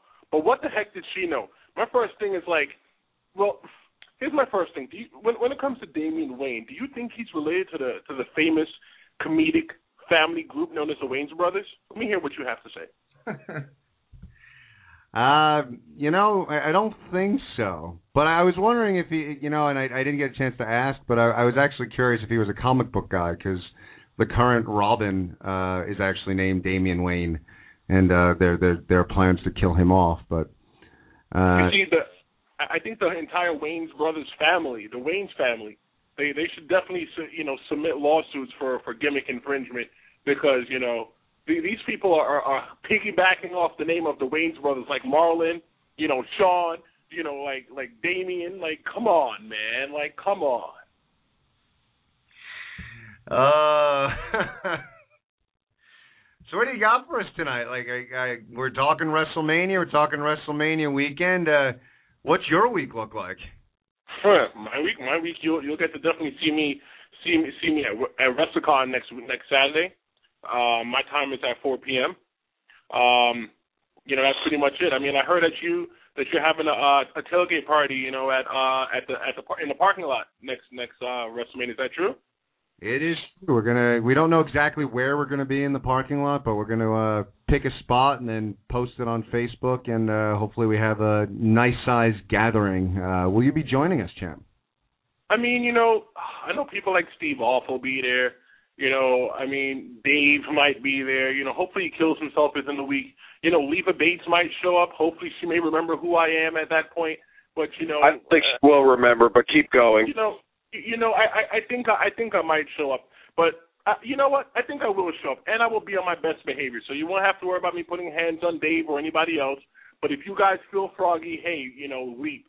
But you know, another thing I want to talk about is like you know I think the show ran so long because you have guys like Tony and like Mike, like those guys need their own show. Like boy can they talk. Like like Like definitely when it comes to Mike, Mike should mind his own business and and stay Hold out on, hold on, hold on, okay? Whoa, Tony's whoa, whoa, whoa, whoa, shut up. Part of this talk, show, right? okay? Tony deserves as much time as up, all right? anybody else on the phone. Not You okay? Mr. BWO World Champion.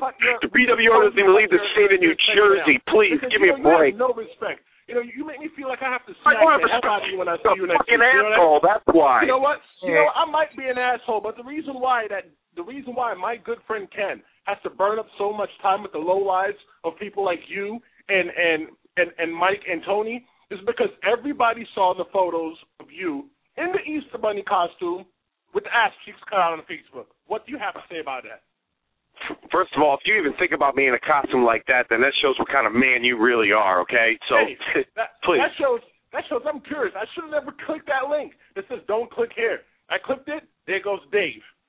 You Okay, on whatever. Facebook Yeah, in the so Easter Bunny costume with the ass You- cheeks cut out. oh, Remember, right now this is about you. It's about you. It's No, no, you know, you, know, you you dig on our blogger. That's guess what? You're gonna get an you're gonna get an earful from me, pal. All right? That kid works his ass off working for this show. You ain't fucking nobody. You come on this show and you disrespect me, and you disrespect Ken, and you disrespect everybody that listens to this goddamn show. You ain't nothing but a fucking piece of shit, in my opinion. All right? Go kill You yourself. I may be I may be a piece of shit, but I don't give a fuck about any of y'all. You know why? Because I'm the I'll law. see You you at guys the- have to I'll obey see at me the whether you like barbecue. it or not. I'll see you at the Whether you have tailgate, okay? it or not, you I'll have see you at the tailgate. Because I'm the law. I'm done here. I'm done talking to you. I'll see you at the tailgate. little You won't do emotional. anything, You're a okay? little emotional. Go put some Vagisil on yourself, you little pussy. Get out of Yeah, here. Go do whatever. some push-ups. Down here. Tristan, why don't you give us when when can we see you next before we let you go?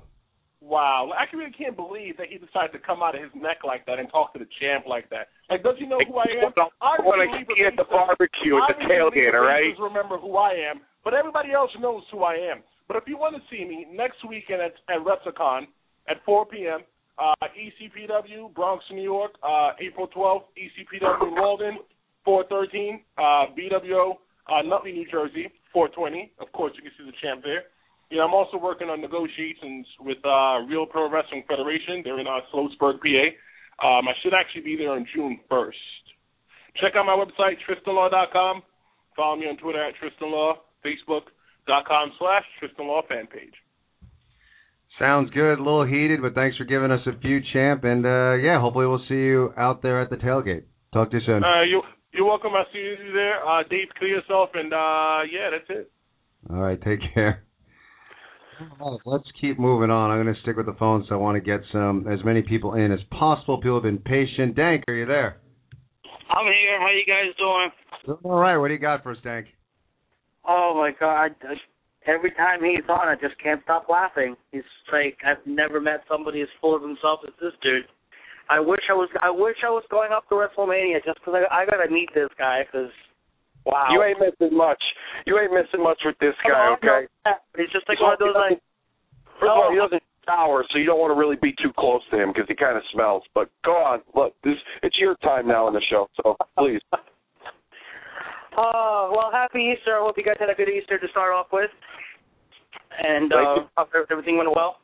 So cut and try and short.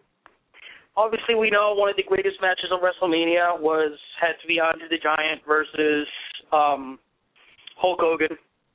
But if you were to put together one or two matches that you know will go down in history as one of the greatest matches, whether it's modern era or whatever you want to pick, but you have the ability to go down in history as one putting up one of the top five matches of WrestleMania main event. What would you do? Who would you involve? Stipulations, belts, whatever. Have at it, guys. Wait, say- ask, I, I'm not following totally. the question. Oh, I'm You saying if, if you had the chance to put together a couple matches, which to you would probably go down in history as some of the top matches at WrestleMania ever. It doesn't matter if they're still alive. It doesn't matter if they've passed away, but you can put up the stipulations you want. You can put up whatever belt you want. You're making the match. You're making the WrestleMania um, main event. What would you put?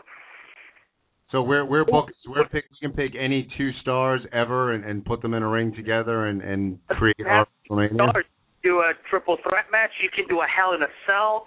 You can do an Elimination Chamber. Have at it and have fun with it. All right, you know we'll talk about. It. Thanks a lot for the call, Dank, and all. Uh, Dick, you you have any ideas on that? I mean, Yeah, uh, I mean, you, no, it's. I mean, there's a. If we were to do dream matches, I mean, you know, one one match I've always wanted to see that I that unfortunately, you know, time kind of, you know, took that away, and you know, but Shawn Michaels and The Rock, um, I think would would have been a pretty awesome match. Um, Bret Hart and Kurt Angle. Um, and of course, uh, a match that everyone wanted to see. In fact, it almost happened at WrestleMania 18, but Hulk Hogan and uh, Stone Cold Steve Austin, two two of the biggest names in the history of professional wrestling. Uh, you know, I mean, there's there's probably Undertaker and Andre the Giant. That would have been a pretty cool match, you know, considering Undertaker with his streak and how big of a name Andre the Giant was. So I mean, there's a lot of matches you could, you know, there, there, there's quite a few. I mean, there was rumors of doing John Cena and Hulk Hogan at WrestleMania 25. Um, but Hogan had back surgery, so he couldn't he couldn't commit to it. I mean, there's there's there, I got a lot going up in this brain over here thinking about dream matches for wrestling. So I mean, that's just from me. I don't know about you, Ken, but Yeah, it's, it's a tough question. It's it's almost like a question I'd have to like take and and I mean I could I could write a blog on this question as opposed to uh just trying to figure something out like right now. Uh, maybe I will write a blog, but uh maybe, maybe we can take it to Facebook. yeah, I'm just thinking like, dang, why don't you uh, ask your question, like put it on the the show thread that's going on right now, and uh you know what we'll do, we'll uh just we'll ha- we'll we'll post it and we'll we'll see what people think. We'll have like a reaction, and then uh we'll think about it during the week. Maybe something on uh next week's show, or maybe even uh, you know after WrestleMania we talk about dream matches. But let's stick with the phones. We want to get uh, as many people in as we possibly can. Uh We have Mr. Trivia on the line. Mr. Trivia, are you there? Yeah, hey guys, how you doing? Happy Easter to you. Sweet. Happy um, Easter. I'll tell you that uh whew, that thing with Tristan Law, he needs to you know, take a couple of chill pills there. But uh yeah, um WrestleMania coming up next Sunday, guys, and uh I was talking to a friend of mine about it today and he's like, Wow, there's ten matches for WrestleMania next Sunday and I told him I said, Yeah, and really only four of them to speak of. I says it's um you know, it's it's gonna I think it's gonna be a, a decent card. Um I really don't know what they're you know, what they're doing with this uh mixed mixed tag team I think they got with the Bellas. I think it's the Bellas and uh Sandow and Cody Rhodes against uh the Funkadactyls and Naomi and her other partner. I guess they're having that match. But um getting off the subject of that for a minute, the big conversation that I've been having online and on the Top Rope Report for the last uh, couple of days has been this situation with Hogan and Sting on TNA. And a lot of people I talk to tell me that they think Hogan might join Aces and Eights. Any uh you guys have any opinions on that? I haven't heard that. I hope not. I I, I think you Oh, know. I mean nobody no no website has reported that. It's just that there was just talk amongst me and you know some of the wrestling fans and everything, but I don't know. I don't see it happening either. Sorry to interrupt you, Ken. Yeah, I mean it, it it could happen, and and honestly, it wouldn't surprise me if they they decide to do that. Just you know, it's when Hogan turned for the NWO, it was it was something incredibly special because there was there was not one babyface on the planet that was more popular than Hulk Hogan, and for him to turn, it was a big deal. Um, you know, they they tried to kind of recreate that magic with Immortal. That uh, you know, I thought I'm not as critical as most. I think some things worked in Immortal, some things didn't work. Um, you know, it just seemed like when they did Immortal, they, I don't know what direction they were going in. Um, you know, now for Hogan to turn again, it, it now it's just like I don't know. And I love Hogan. I mean, I you know he's the guy that I'll mark out to. Uh, yeah, I, I think once he finally saw the light and uh, at Bound for Glory and uh, you know saved Sting, I like the contentious nature between him and Sting, and I think that's cool, and I think it makes for dramatic TV right now. Uh, you know, two of the more popular faces kind of being at odds with each other. I like personally for me, I, I think Hogan's turning and shocking everybody that he's a heel now. Uh, those days are, are over. I, I just would rather him just continue being the GM.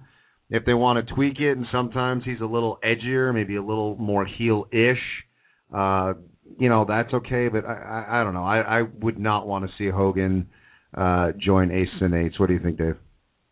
Yeah, I'm not. I'm not really keen on it either. I mean, it's you know, there's already enough comparisons to the Aces and Eights and NWO storyline um, that you know it's just gonna. I, I just don't see it. You know, I, don't want to see it. Bottom line, I don't want to see it. I don't. I don't care to see it. I don't care to see. I mean, I love Hulk Hogan. Don't get me wrong. He's the reason why I I grew up watching wrestling and why I still watch it to this day. You know, he was the the biggest influence on me as a child. But I mean, his time has come. Like, I don't think honestly he should be as big of a focal point in this storyline either. I mean, this is more this is more about aces and eights versus Hulk Hogan instead of aces and eights versus you know some of the guys on the TNA roster. I think they should kind of push the Hogan thing back a little bit, and you know let him be the authority figure that he is but don't make it a main focal point, in my opinion, because it kind of takes away from the guys who are fighting for the company, guys like the Jeff Hardys and the Kurt Angles and the Samoa Joes and you know James Storm. I mean, like I said, I love Hogan, but I think they need to take a step back with that a little bit and refocus what the what the intents, the true intentions are with the aces and eights, and and with other members of the roster too, and give them a crack at it. Yeah, that's uh, that sounds uh, sounds right too. I mean, I think that I thought that if anybody out of those two would maybe join Aces and Eights, with the way I've been seeing it, thing I was, I was thinking maybe Sting, but I don't know if that's going to happen either. But guys, I went out and saw a good BT uh, good BTW show last night out here in Altoona. They had kind of they had a six man tag team match, kind of like a ECW reunion on one team last night. They had Tommy Dreamer, Axl Rotten, and Shane Douglas on the same team. Wow. That was actually pretty, that was actually a pretty good match. They also had Kevin Nash with Hacksaw Jim Duggan. So it was actually a pretty good show. They did a nice uh a nice ten bell tribute to Reid to Reid Flair, which was uh you know very upsetting. A lot of a lot of upset people were there, and uh you know, but they said that in the next four months, Ric Flair is going to come back here to Altoona for BTW, and you know, kind of looking forward to it. It was a good show. If you guys ever get a chance to see BTW out in your area, definitely uh, go watch it because they do have some uh, great stars. You know, not not as great as stars as the Ken Reedy show, but it'll uh, Always- it'll, it'll work. What's that? But always putting us over. Yeah, that'd be cool. I mean, we love uh supporting and giving the shout outs to to good indie promotion. Sounds like it was a good show. So uh BT Yeah. And um, one thing, one more thing for Dave. Uh, Dave, I got the uh, the speakers and everything up and running pretty good on my top rope chat. One day next week, I'd like to get you back on the line and uh, discuss this Tristan Law issue, if you don't mind. Um, yeah, I mean, I guess. I mean, I you know, I I've beaten that horse to death. Like I said, you know, to you in that interview, and unfortunately, it didn't really make you know air. And I've said on here, you know, I've got no control over it. That's up to him and and all them other people over there. You know, I'm just speaking my mind, and you know, I'll back off for now. But you know, if you want to talk about it, yeah, I guess we could talk about it. But I'm just exhausted until he does something about it. Like seriously, like in all seriousness, like I really don't have anything else to say. But you know, if, if people from the top rope want to hear it and get a little history on it, I'll, I'll be I'll be glad to help you out. So you know, just right. you, you you let me know when, and you know, and then uh, I'll make sure I'm there. All right, thank you very much, Dave. I appreciate that, guys. Keep up the good work, and we'll talk to you on Tuesday night. Take it easy. Thanks for giving us a All right. All right. All right, and there's Mr. Trivia. Let's get, you know, it, this is such a good show. We had a nice uh, run of guests there in the middle of the show. It got a little uh, a little heated in the middle, so I, I think it's it's only fitting that it's time for our daily affirmation with Justin. Justin, are you there? Hi, Ken. Hey, Justin. Happy Easter to you. Happy And to Dave too. How you doing this fine Easter Sunday? Very good, Ken. So what do you got? You looking forward next week? It's here. It's finally here. WrestleMania. I, I, you know, are you pumped? Are you excited? Are you feeling the the the buzz? I'm feeling the buzz. You feeling the buzz? Oh yeah. So what would you think this past week? We we uh a lot of stuff going on in wrestling. Uh SmackDown. What what you what struck you this week? What'd you like watching? I like to watch SmackDown. What's it like on SmackDown this week? Well, I like uh, all the um, I like all I like John Cena. He's cool. You like John Cena? You think John Cena is going to beat The Rock this year? He better. Well, there you go. You should like you should be the guy that gives John Cena his pep talk before he goes out to the ring. All right. You're funny. Uh, you know, I, I try. Love, you know, Justin. It's great, and we we really appreciate you supporting the show. And you, I mean, you're you become like a a regular now. You're calling like every show. So uh, thank thanks a lot for uh, supporting us and being on board this this wacky. we call the Ken Reedy Show. You know what, you know what, Ken? I think Dave is an awesome guy, and he loves talking about the news. I do, yes. It'd be nice if I could do the, you know, do the news without any interruptions, you know. But I, I love talking about the news, and I love having you on, Justin. Thank you so much. Well, you're quite welcome. Justin, thanks a lot for the phone call. We'll talk. Are you going to give us a call on Tuesday? Sure, why not? Thanks a lot. I appreciate it. We will talk to you real soon. Have a happy rest of your Easter. Thank you, Ken. Take it easy. All right, guys. What a show we have had tonight, but you know what it's time for.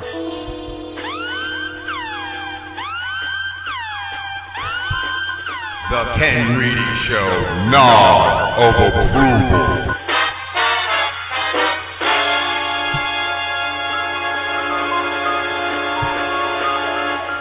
And we reached the portion of our program we talk about something in the world of professional wrestling that we saw this week that we just we just nodded to ourselves. Yeah, yeah, that works. So uh, we do this each and every week, and we have a couple different ones this week. Dave, why don't you take away? Who gets your nod of approval this week? Uh, I was watching SmackDown on Friday, and Josh Matthews did an interview with Paul Heyman, and um, you know, I mean, a lot. I mean, Paul Heyman has an underground following with people for his ability to talk and just how great of a manager and talker he is. And you know, I've, I I am a fan when he is on the when he's on the television screen. He always does great things for the for the product.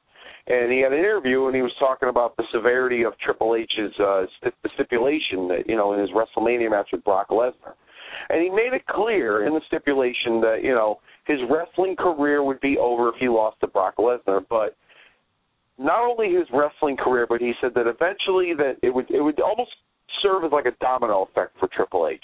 That he would have to sit in the office and he would resent the locker room and the guys and the superstars that are, you know, they're they're the big deal now and he's just kind of got to take a back seat to all that and in turn he would have to walk away from the entire job, essentially meaning his entire career would be over. Um, and I like that because you know a lot of wrestling fans out there, and critics, they were online and they were saying, oh well, you know, if he gives up his job as wrestler and COO, then you know it, it, nobody will believe it. I mean, it gives people a small doubt in their minds, you know, to certain wrestling fans that Triple H has a chance of losing this match to Brock Lesnar.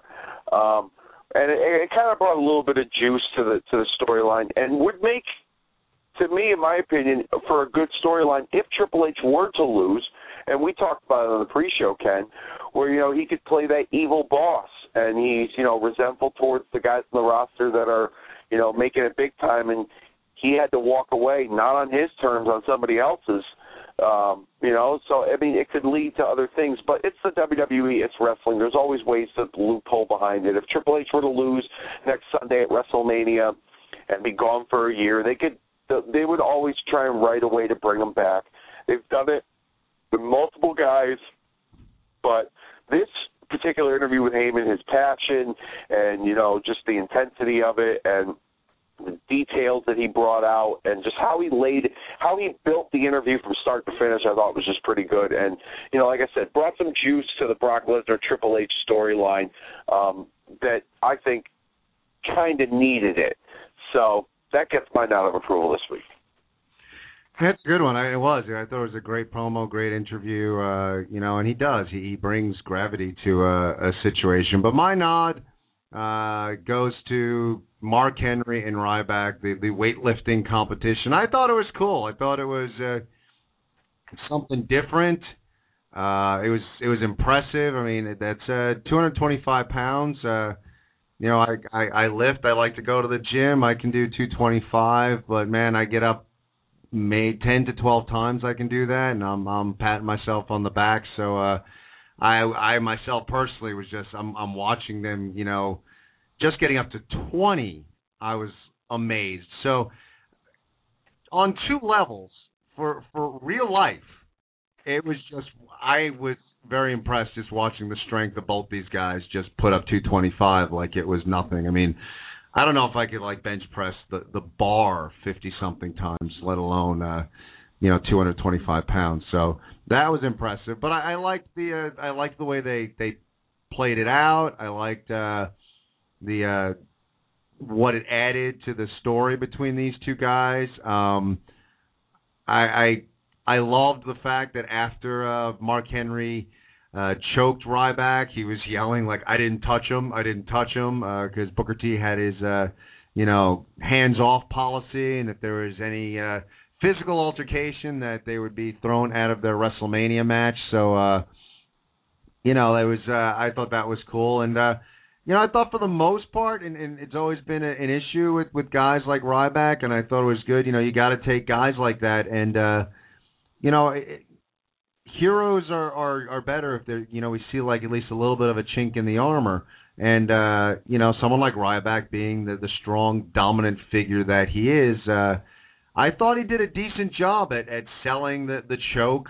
Uh, of desperately trying to stand up and walk, but being unable to. Uh, the continued gags. I actually, and while I'm watching it, I actually had flashbacks to uh, Macho Man Randy Savage crushing Ricky Steamboat's uh, larynx with a uh, with the ring bell, and uh, you know, eventually Ricky Steamboat had to go to uh, voice therapy to get his voice back. But I just all of a sudden had a flashback of, and I so want to see Ryback going through like some sort of vocal therapy. But um, I digress.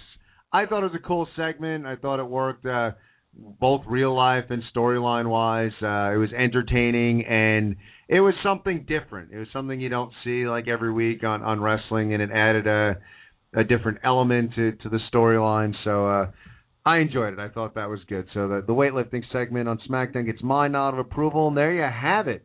Dave with the Heyman promo, and I give it to the weightlifting uh, segment.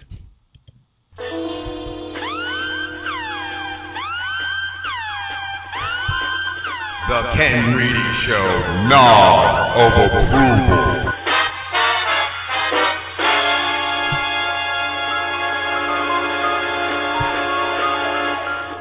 And there you have it. You know it's funny? And we have a bunch of people on hold, and I apologize. It was a crazy show, and I think Ray Ray is going to get a complex because he wants to do. He wants to call in and interview me, and and uh, somehow we just keep getting uh, delay and stuff. But we're all going to do that. We're going to have Ray Ray on. Uh, you know, we're going to 90 minutes. We have a guest on Tuesday, but uh, we'll we'll try and do it Tuesday, Ray. So apologies. Uh, we have reached the end of the show. Tune in Tuesday on Ironbound, where we'll be going to 90 minutes. Very excited because we're going to give you fans something different. You know, we we love doing all these interviews. We love having the guests. We've wanted to make this month kind of a special month, it being WrestleMania month, and we're going to have on the show uh, Dr. David Reese. Dr. David Reese, he is a psychiatrist and he's an expert on wrestling psychology, both in and out of the ring. Uh, so I'm curious to see his thoughts on in-ring psychology. We talked a little about Damian Wayne, um, but he also knows a lot about wrestling outside the ring and, and the psychology that goes into just being a wrestler. He's also an expert on wellness. Uh, he's led seminars at the Cauliflower Alley uh, club. So uh, lots of interesting stuff coming from him. So it's going to be something very different, very unique. But I think it'll give uh, fans and and Dave and I uh, a unique and different perspective on the world of professional wrestling and what it takes not only to be a wrestler but to to put on a wrestling match. Looking forward to that uh, this Tuesday. Great show tonight, Dave. Yeah, I, I uh, Leva Bates is great, and uh, so is Damien Wayne, and uh, yeah, I I, thor- I thoroughly enjoyed myself despite the uh, the, the the the tension between myself and that that guy that likes to call in. I won't name him though. because nobody really knows who he is anyway. So I'll be not named. And here you go. We're in it. We're right here. It is WrestleMania week. Next Sunday at this time, we'll be sitting in MetLife Stadium enjoying the show of shows. Be sure to check out Facebook because we're going to put all the information for the big tailgate. It is going to be a big, major tailgate, and we want you all to come. Just bring something. Bring some beverages, bring a package of hot dogs, just bring some potato chips. Parking lot. We're going to put the info up on Facebook, so uh, it should be a nice big party. Uh, our show, the Ken Reedy Show, we're going to be doing it uh, in conjunction with the Three Kings shows, also on 1640 on Monday nights. So that should be a blast. Looking forward to meeting some fans out there, and uh, you know it's going to be a heck of a week. We're still banging out the the end of our schedule. Uh, we're looking. We're going to probably do a pre-tape show for WrestleMania pregame. Uh, most likely, we're going to record that show on Friday afternoon. But we're thinking, why not record it live? So if you guys have the day off on Friday and feel like giving us a buzz, we'll let you know. We'll post that on Facebook exactly when we'll be recording, uh, and you can be part of the WrestleMania pregame show. So we got to thank you all for tuning in. Hold, thank you for holding on. I will try and get to everyone. It was just a busy show this week. For Dave, I am Ken. Thank you so much. We'll see you Tuesday.